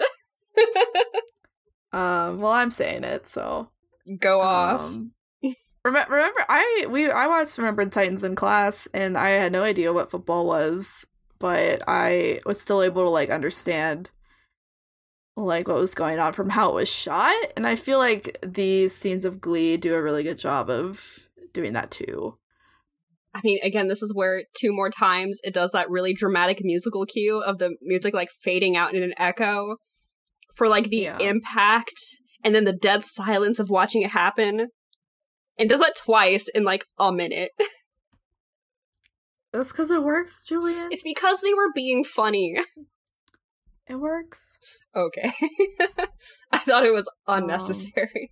but it's because it's I- musical I cues and like camera angling and everything that you know, even though you don't know the sport, you know how you're supposed to feel. Mm-hmm. It has very clear cues, emotional cues. Um, so we see Will and Emma are attending the game together, kind of. Yeah, they just went and sat next to each other. It's kind of cute. I mean, obviously Emma can't sit with Ken because Ken's the coach. He's out Yeah. like on the field. It's on the field. Means an excuse to Um. put those two together again when he's not involved. it sure is. That's that's shipping, baby. That's shipping, baby. um so after that uh Kurt's dad shows up which makes Kurt bounce up and down until his dad waves. we um then flash forward to the fourth quarter with 10 seconds remaining with the opposing team leading 6 to 0. Finn is about to start the play when he reconsiders everything, looking at the scoreboard, then Quinn, then Kurt, then Will. He calls a timeout and tells the team that they're going to do rain on it. Puck gets irritated after the Yo Mama joke player says another one, and Puck says that he had sex with his mother in his bed. Okay. Where where to start? I don't know. There's a lot of feelings I, I- I- have. I want to start at the top with Kurt's dad. Yeah, okay. This is the second time we see him in the episode, right? Yes, this is his second appearance. Um, so I was watching it just now to prepare for recording, and I noticed like a, a continuity error Oh yeah? in his dad showing up. So when so when the football game starts, it starts with the Pledge of Allegiance. Or no, the Star Spangled Banner, whatever they fucking play. And so everyone like stands for it and like puts their hand on their heart and does that all that stuff. And so then the game starts and they play like an inning. No. The what? inning is baseball. I meant like a quarter. I don't know any sport, Don't- alright? don't don't roast me sports nerds. Um People listening who like So- sports, we're not sports people. I'm not. Hey, I I play softball. I'd say like Um, what I'm most familiar with would be like basketball. Wow, we should watch High School Musical. No, I'm good. You don't like High School Musical? Don't get at me with this. oh no! Podcast canceled. but why? How dare you not like High School Musical? Stop your pouting. We're finishing this episode. what was it? Okay, okay, okay. So when when Burt arrives, all the extras are still doing like the Pledge of Allegiance pose. Are they really? Eh, yes, I like rewound it like twice, and I was like, why does everyone look so like dead inside in the shot? And then I was like, whoa, like every extra has like their hand over their heart. Well, Burt shows up, and I'm like, oh my god, they didn't reshoot this when they cut it in later. I'm like, oh my god. Yeah, I guess they originally wanted him there at the start, be like a good dad. He showed up at the start of the game, but then they decided to put him more at the end. Yeah, like I don't know why they did that. Like, why would they make it seem like he showed up late to his kid's game? Like, I don't understand. It's such a weird choice. I love Kurt, like all excited to see him though. Yeah, he's doing like chorus line kicks to get like his dad's attention. Obviously, to Kurt, it doesn't matter to him if they win or lose. The point is, look, Dad, I am here. Yeah, it's really cute. It's really like excited puppy energy, pure. Okay. Um I really like the flash forward thing where like it's like the fourth it's like the first quarter and then the next second it's the fourth quarter and there's 10 seconds left. Here's where it starts to lose me. You were like saying it's easy to follow the sport, but all of this, I was just like, I don't understand. so, Julian, I get that they were losing, they didn't have any points, and then they're doing that 10 second thing, and then I'm questioning when they do their whole bit of like victory or whatever happens, that it's like. What, they only had So- 10 seconds though? Okay, so in in football, they what trying to figure out how to explain this. So once they had 10 seconds and then Finn called a timeout at 1 second left. Okay. So as long as as long as you have 1 second left, you can do a play and then the length of the play doesn't matter cuz it just means that it's the last play and so the timer has already hit 0. So it just means that there won't be another play after that one. Okay. So it can be as long as they want. It just means that it's the last one. Well, I needed that because I was like, there's no way all of that happened in one second. no, it's it's not like um basketball where when the timer goes down, like that's the game. Football will like go on for fucking ever. so that's your uh, hashtag sports facts with Julie. Yay. I learned something. Learned something. Um, so let's talk about what we what we really well. I know I want to talk about Finn's little moment first. Oh, yeah? because I think it's really cute and it kind of finishes his arc with Puck for the episode where he says that well first he he like realizes that they have to change and like calls the timeout and tells the team to do rain on it Mm-hmm. Ugh, excuse me um and then he, like puck is like we can't like we'll be like idiots and be made fun of and shit. But finn is like we're already losers like and i feel like it definitely harkens back to quinn calling puck a lima loser and that kind of wakes puck up to agree to go along with the plan in like an attempt to impress quinn Yeah. and and then we get Puck snapping and saying When he just his, snaps uh, around to look at that other like enemy football player, being like, "I had sex with your mom on your bed. Nice sheets, loser." yeah, nice Star Wars sheets. Uh, Which like again, he's supposed to be sixteen. It's the if you if you think about it, it's gross. don't make me but think you- about it because I look at him if- as an adult. you can't remind me this is a like child. He's so old. I find So this funny when they're adults, and then you're like, "Oh, they're 16." I'm like, "Never mind, never mind, never mind." I'm backing out No, like it is because the show doesn't want you to think about them like that. so it it is funny. It does make me laugh, but they're kids. but it's only because like how I explained the first time we talked about like Puck's cougar thing. Like it just I it's so not real to me. Like it's I can't consider it in a serious harmful context at all. It is impossible for me to look at that guy like a child. No, I, absolutely not. So like it's really hard for me to be like, "Oh, this is so problematic and harmful and stuff" when it's like uh, I just nothing about it is believable. Not even a little bit. Not even a little bit.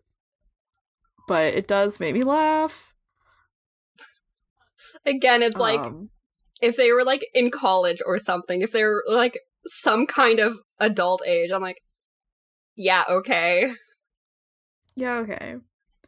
But again, this is the show kind of playing with like the ambiguous ages cuz literally no one gets like an age until like season 3. So like in it's Schrodinger's is Puck 18 or not? Do we even know, like, what for a grade long they're in? What grade? Yeah. So I only know what grades they're in because they define it very clearly at the beginning of season three. Okay. So right now, most of the main cast is a sophomore. but before with- season three, we don't know. So we really don't know if he's actually like a senior or something. Yeah, like in the in the text, we have no way of knowing. Ugh. Other than Rachel saying that she's a sophomore, Uh huh. Which is like fascinating to me. Yeah. Yeah, because like I feel like that was like a conscious choice on their part to not ever mention anyone's age, really. Until So apparently when- season three. Because in season three, they had to be like, okay, people are graduating. Let's decide who's graduating and who's not. Hmm. Valid. Because then they decided that some people were freshmen in season one and not sophomores. Hmm. I'm curious who the freshmen are. I mean, I could tell nah, you. No, we could get into it later. okay. um so back to the football game. Um the team gets into position and Finn cues the music. The whole football routine starts to dance to single ladies and it's very funny. Uh, the other team is too stunned to move. Ken dances along slightly, and Quinn looks humorously embarrassed. When the song ends, Finn passes the ball to Puck, who runs it in for a touchdown. The crowd goes wild. Will and Emma hug each other, and Ken tells Kurt that it's his time to shine. Uh huh. So, first off, Julian, do you know how a touchdown works? Sure. Could you could you could you explain it to me? Because I don't know like how it doesn't works. matter. It doesn't matter, I- I- I think it does. I don't think it does. because I feel like if you kind of like know the sport a little bit, like you understand like why. But the show already told me with the music cue and the silence and the tense emotion that they were doing something important and scored a point. they scored six points, Julian. cool, good for them. so that means that they're now tied with the opposing team. Wow. And so the reason the opposing team has six is because they missed the field goal. So if you make the field goal, that means that you have seven points. So now it's up to Kurt to make the field goal, or else it'll go into overtime. So now this is the podcast where Julie teaches me all about sports. I just I think that if you know the context, it makes Kurt's role in it a little more intense. I mean, I still know that he gets to do his kick and the music does its thing again. We're not there yet. Back it up. you can't tell me what to do. I can't. I'm literally the host. Anyway, I wanted to talk about Quinn. Um, you Okay. pointed out how she like looked like humorously embarrassed. There was something about the shot of her that was so endearing to me because it.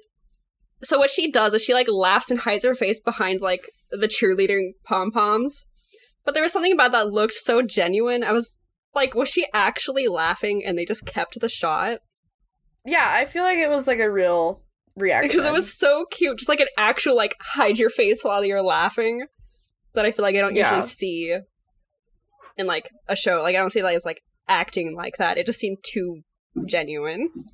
Yeah, it's like so cute.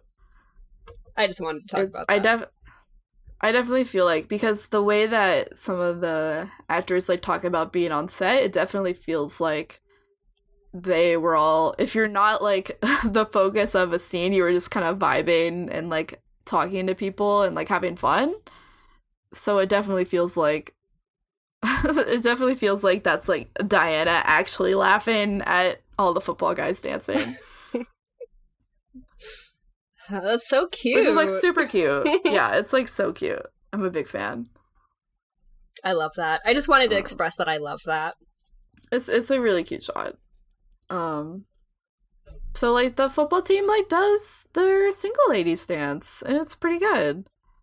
They rocked it. They rocked it. It definitely feels like a really like satisfying payoff to all the conflict that has caused to get to this moment. Uh huh. I I like it. I think it's I think it's nice. It's fun. especially because it works and they distract them enough to score Could you imagine if they did all of that and it didn't work? that would be so sad Like, of course it worked. what kind Yeah. of like mood would that put on the episode? that would be like a bojack thing that would happen yeah. That's not what Glee is. no absolutely not um it's what else oh there's the there's the guy on the opposing team who starts to dance and then one of his other teammates is like stop Oh yeah, they were having a fun time too. I, I think that's a really cute moment. it's really cute. I really like it. The the heteros hug. Uh-huh. It's very Oh yeah. tension. It was this like very big focus on Will and Emma hugging each other, being so happy about the score. It's like, mm-hmm. like, yeah. Are you are you not amused by the heteros, Julian? Uh, I'm gonna say no. Oh, Honestly, I'm not amused you, by them. Can you explain your unamusement? They're now both in relationships and acting cheaty. like, what? I I just think it's I just think your opinions are interesting. I just think that they are adults and should be better. Ooh. But it's just a hug, Julian. Sure. You know, you know how they did all the whole this overly long hug, looking each other's eyes like an inch away from each other, the awkward Mhm. separate from each other, like, oh, oh, we shouldn't do that. Anyways, ahem. Look back at the game. I think it's cute. Okay. Um so now it's now it's Kurt time. It's Kurt's big moment. It's Kurt's moment. It's Kurt's moment. So Kurt and Finn jog out to the field uh, while Burt watches on nervously. Kurt signals for the music and does his little dance before kicking the goal. We don't get to actually see the goal, but the ref signals that it went in, meaning that Kurt won the game for them. The crowd explodes again, with Kurt's dad screaming, That's my boy, and pulling on other spectators while the football team lifts Kurt on their shoulders. Puck watches on as Finn and Quinn share a celebratory kiss before walking off all alone. Aw, poor Puck. I the music tells me that I should be sad for him, so I am. I'm not.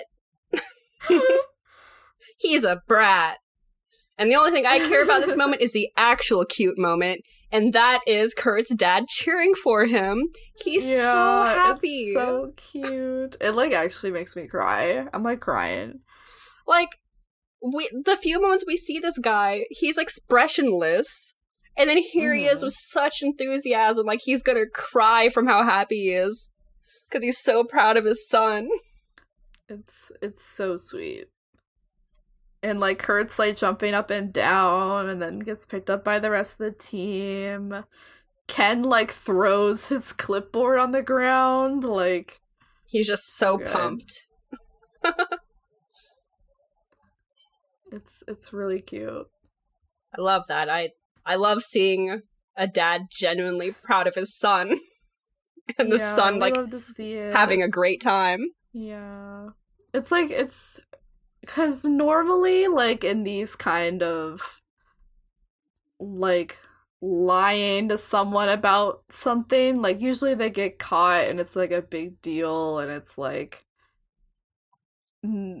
usually doesn't work out so great, but like I feel like this lie that got Kurt into this mess like genuinely helped Kurt become like a more well-rounded human being. It helped the football team. It helped Kurt and his dad's relationship. Like there's almost like nothing bad that came out of There's nothing lie. bad about it because it's not a lie anymore. He faked it till he made it. He is actually on the team. He did actually score that point. He did actually make the football team win.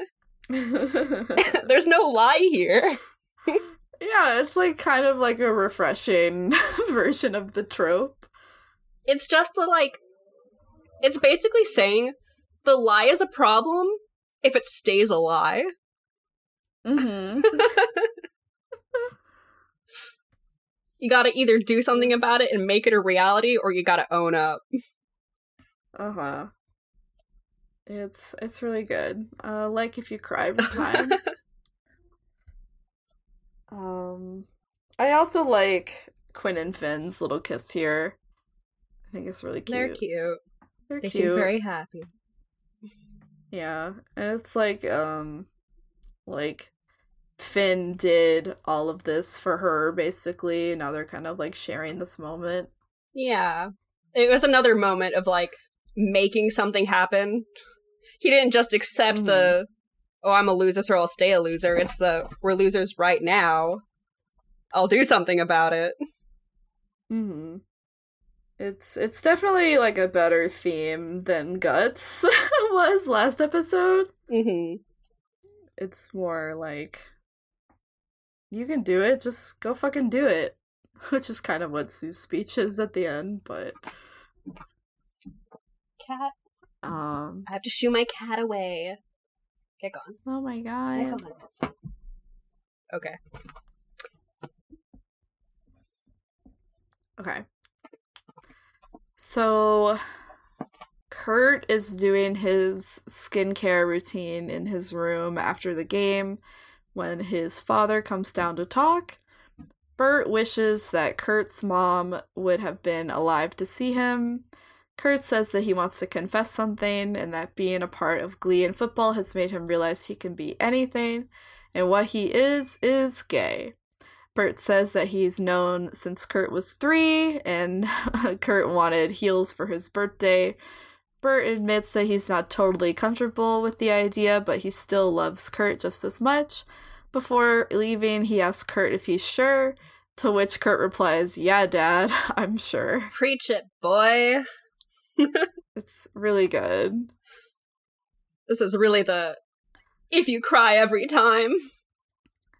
I do cry every time. It's so sweet. It is really Like sweet. when we first find meet the dad that- at the start and we're like worried he's a jerk, and then he's like, No, I've always known and I still love you. No. It's really sad and sweet and like it's like bittersweet that we also find out that Kurt's mom is dead here.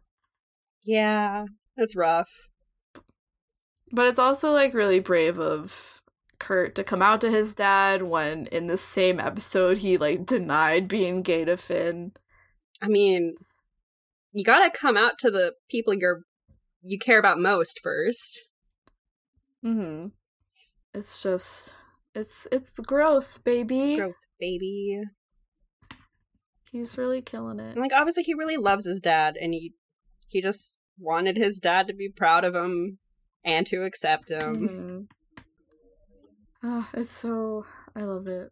And I like how it's not like cheesy, I guess. Like it feels really raw. Yeah.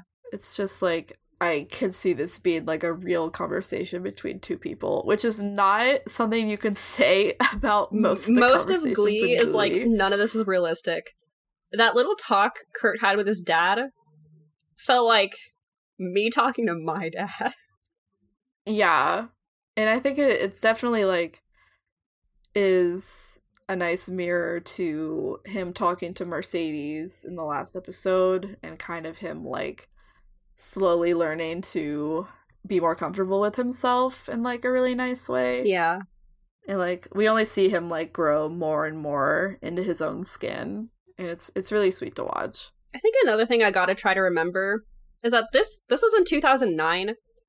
Things I watch these days have a lot of like queer characters, and it's starting to become normal, which is Mhm. good. It should, but in 2009, it's like nah.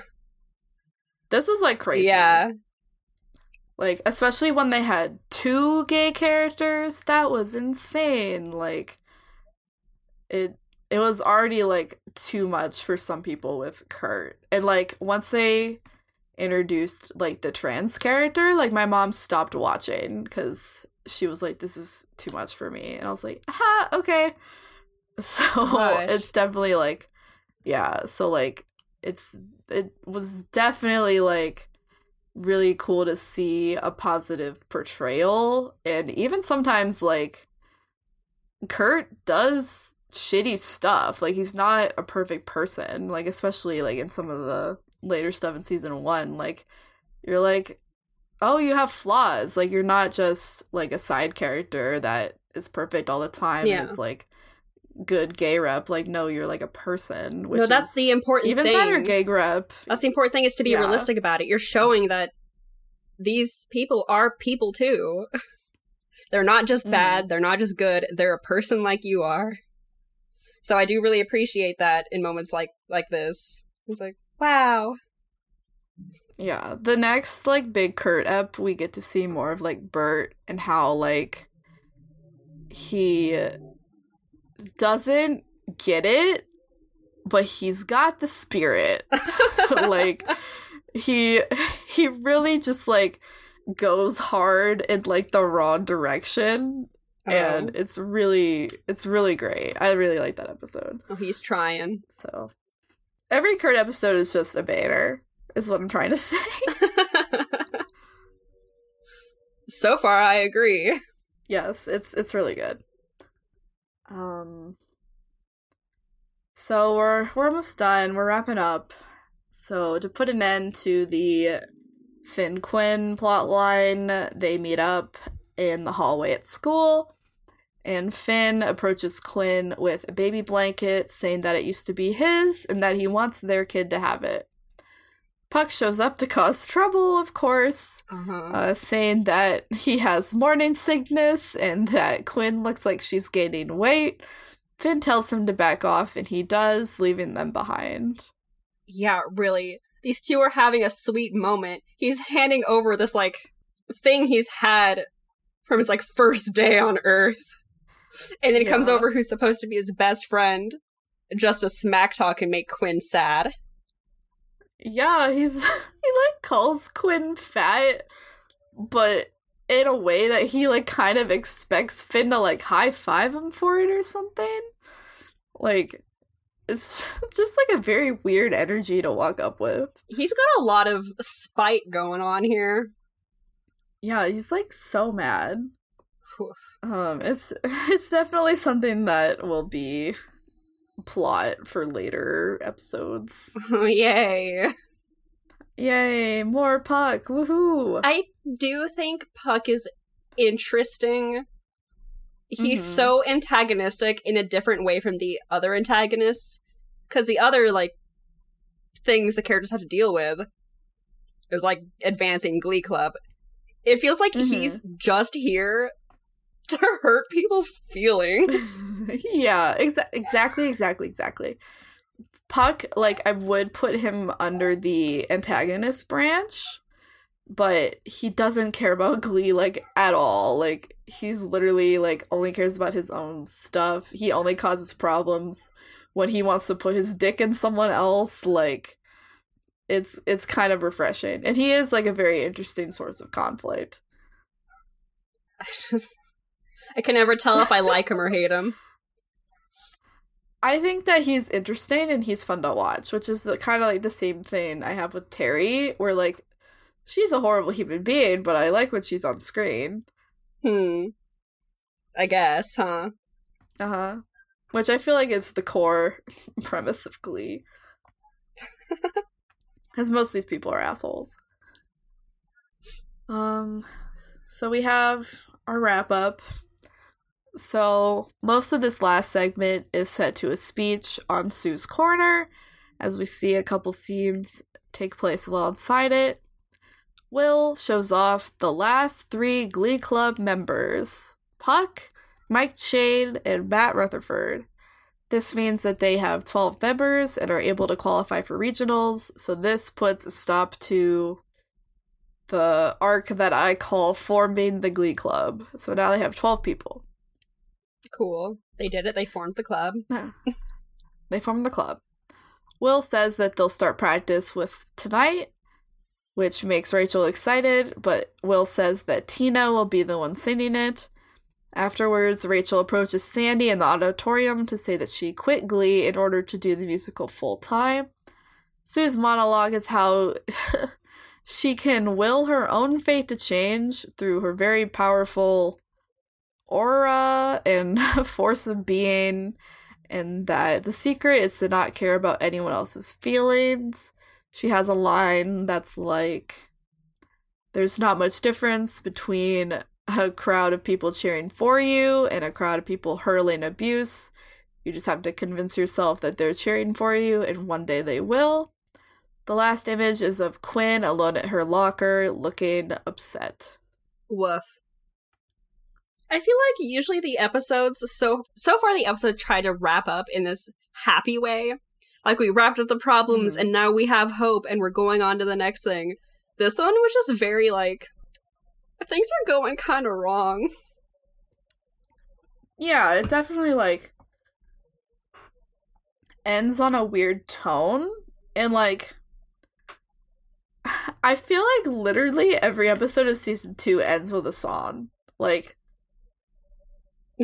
almost literally that. So like to have episodes that kind of peter out like this is really kind of strange to me. Hmm. But we had to have Sue's speech. We did need Sue's speech. I do like her speech. I think it's really interesting. It's just like specifically the last shot of Quinn looking like distressed and like breathing shallowly is like a weird vibe. I guess a lot's gonna happen in the next episode. So much. But so the next episode is kind of like a Rachel episode. Oh. So I mean, I guess we need get it. She to did She was mostly ignored this episode and then quit Glee. So we gotta resolve that. that.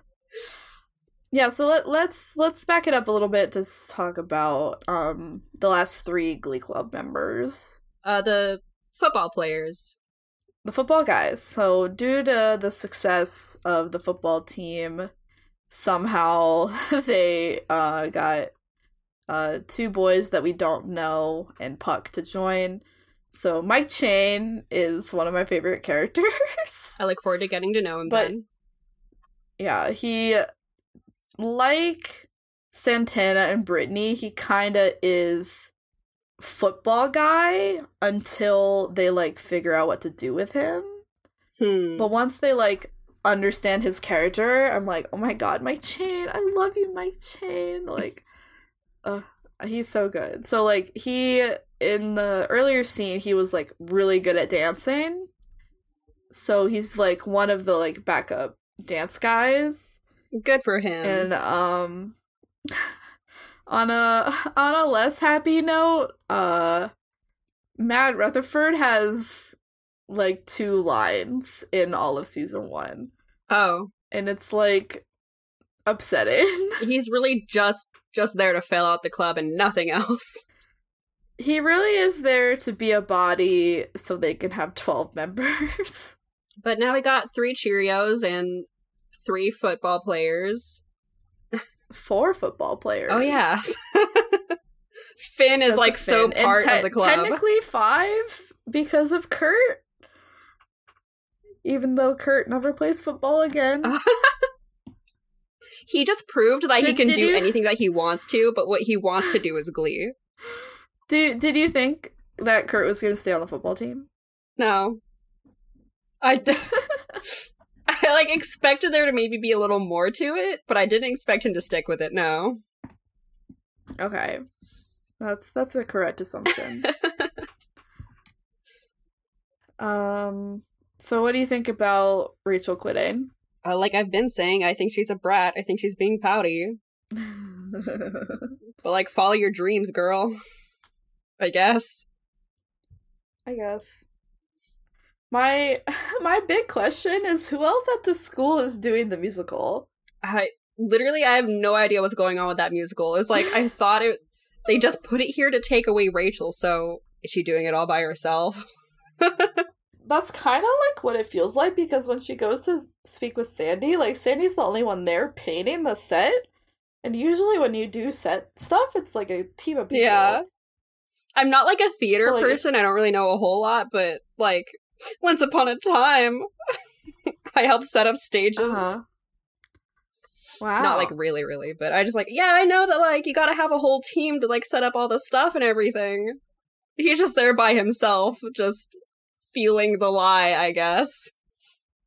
Yeah, so like it's gonna I'll probably talk about this more in the next episode when the musical is like a bigger deal, but I'm like if people are getting dunked on at the school for being in Glee Club, like doing the musical is not much better, but apparently they found people for it. So well, well that will be discussed. I like don't get it, so I expect it to be more explained in the next episode. Yeah, it's it's kind of like the next episode's thing. Because I view Glee as like, so that's the theater production of the school. um sh- competitive show choir is not musical theater. It's not. But at this school, it might as well be. That is incorrect. um and what do you what do you think about Sue's little speech? I really like the. I mean, again, it feels like that fake it till you make it. So I like that. There's always, Mhm. when she has like a big speech, there's always something to take out of it. Yeah. It's so much nonsense, and then, oh, yeah, that's kind of inspiring, isn't it? like there's always like a little bit of something logical that you can latch on to. Yeah. But that makes it like even scarier. you just gotta know how to like pick things apart, right? Like you can't just blindly take in everything someone says. uh-huh. You gotta think about it. But I don't think people in Glee think about it. No, everyone is very no brain cell. Uh, well, Julian, do you have any overall thoughts for the episode? I'm I'm just concerned about the way it ended, so I'm You said the next episode is focused on Rachel and I guess that's fair. but I just want to see Yeah, how certain so- things get resolved. Do you have any predictions for episode 5, The Rhodes Not Taken, with roads spelled funny? Tries to have a brain. this is one of the weirder titles. Yeah, I'm looking at that like, um, I'm sorry, excuse me. With, without without looking at the title, what what do you think Rachel's plotline is going to be? I mean, it's going to be the struggle of her deciding if she wants to go back to Glee or if she's just to go on her own journey, I guess. That that's that's correct. with with some parts missing, but With some parts missing because I Um. haven't yet seen the next episode. I know. I want to know what's up with Quinn. Right. We're gonna have to wait. Aw.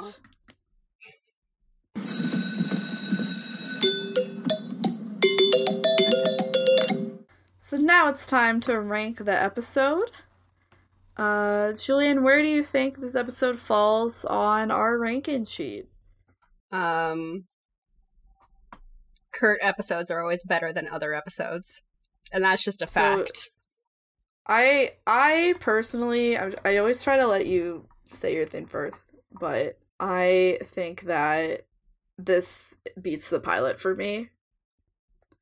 I think that's pretty valid. The general like writing and vibe in this episode, there's always something there's always like a bunch of weird continuity issues throughout it. But with actual like flow of the episode, it feels like they got something sort of solidified by this one. Mm-hmm. Like it didn't feel like just a bunch of time of a whole bunch of things happening all of the time and it being a mess. It it felt Yeah. quick and concise, even though it was still like 40 minutes. Yeah, it's very focused. So I appreciate that I- that they're. It seems like they're figuring out how to focus in. Yeah, yeah. I like this episode because I can show this episode to people who don't watch Glee and they can like get it. Yeah, Well, I think the pilot spends a lot of time setting up everything, and then this is like the meat. This is like the drama, the Kurt, the baby, like it's it's everything we kind of want to see. yeah. I'm I'm a big fan. I thought it was really good. All right, we got a new we got a new first place on the ranking sheet. Very very exciting. Can we even So- rank songs? now now we have to rate the songs. So Can we even are yes, like legally we have to legally? Um so Taking Chances by Rachel and then the other song is Tonight by Tina. I vote "Tonight" by Tina as the top one. I Did they even do a recording? Let me see.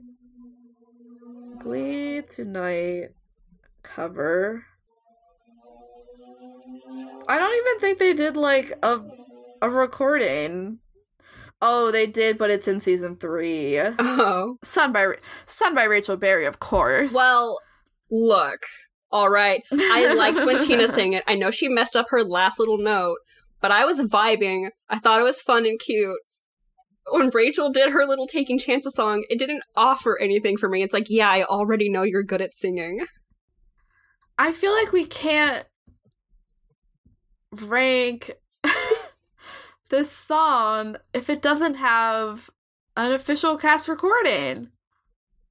What? Then don't put it on the ranking list.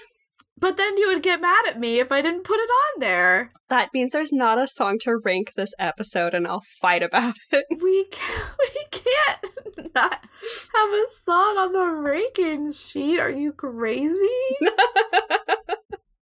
well, my vote is tonight by Tina. Well, my vote is Taking Chances by Rachel. Because they have a recording. because they have a recording and I listen to it in the shower a bunch. okay. Good for you. So now we now we have a tie and we haven't had a tie before. so what do you think we should do for a tie? what do you Do we do a coin flip? What? Sure, flip a coin. Okay. I'm gonna pull up Discord. I will open. Where did I do that? But know that if it lands on taking chances, I'm gonna say it's wrong. I hate you. How? What's the flip coin command? I definitely did this before. Wait. Okay. Hey, I don't remember how to do this. Oh, we didn't. We didn't assign which one is which. Okay, wait. Okay. Why? Okay, okay. So taking chances will be heads. Do you see what chat you're in? Yes. It's the only one that has the flip coin function. Okay, so which one's Okay, which? And then Okay, tonight will be heads. No, no, no. Taking chances will be heads and tonight will be tails and then I'm to flip another one. Okay. This this is the canon one. Heads taking chances. Damn it. I don't believe in it. You just watched it. I just watched it, but I disagree. I'll accept That- it, guess- I'll let it win, but just know that in my heart, it's wrong. Okay. So, do you so on the song of the episode ranking list, do you want to put it at the bottom?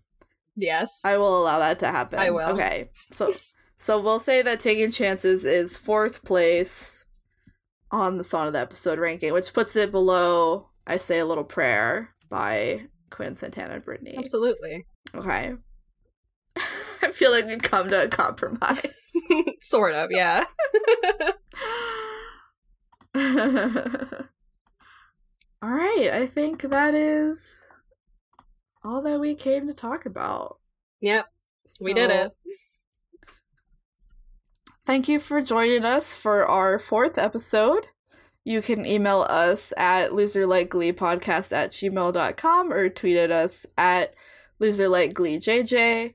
Um, I would love to hear about um You struggling? I'm struggling because I'm thinking about my request for the hot tub scene to be explained to me. Absolutely not. Um, so once again, if you would like to explain if it's possible to quote erupt from making out in a hot tub, you can email us there. just um, know that I'd rather the you not. I check. Julian doesn't even have the email password, so don't worry about offending them. It's not about offending Um, me. I'm just saying that I would be interested in hearing about it. Um, we would love to hear from you guys about other things, of course. Um, Julian, do you have any closing thoughts? All I can think about is you requesting that people explain that to you. And I that's would my closing to be thought. Explained. I would like it to be explained to me. you are inviting people to come and talk to you about many a thing. you are opening a gate. I. It's just something that I'm curious about, and I will hopefully never have to interact with. Okay. Um, Say your activation phrase. my activation phrase. I'm okay with you making me watch this. and your abject neutrality is delicious.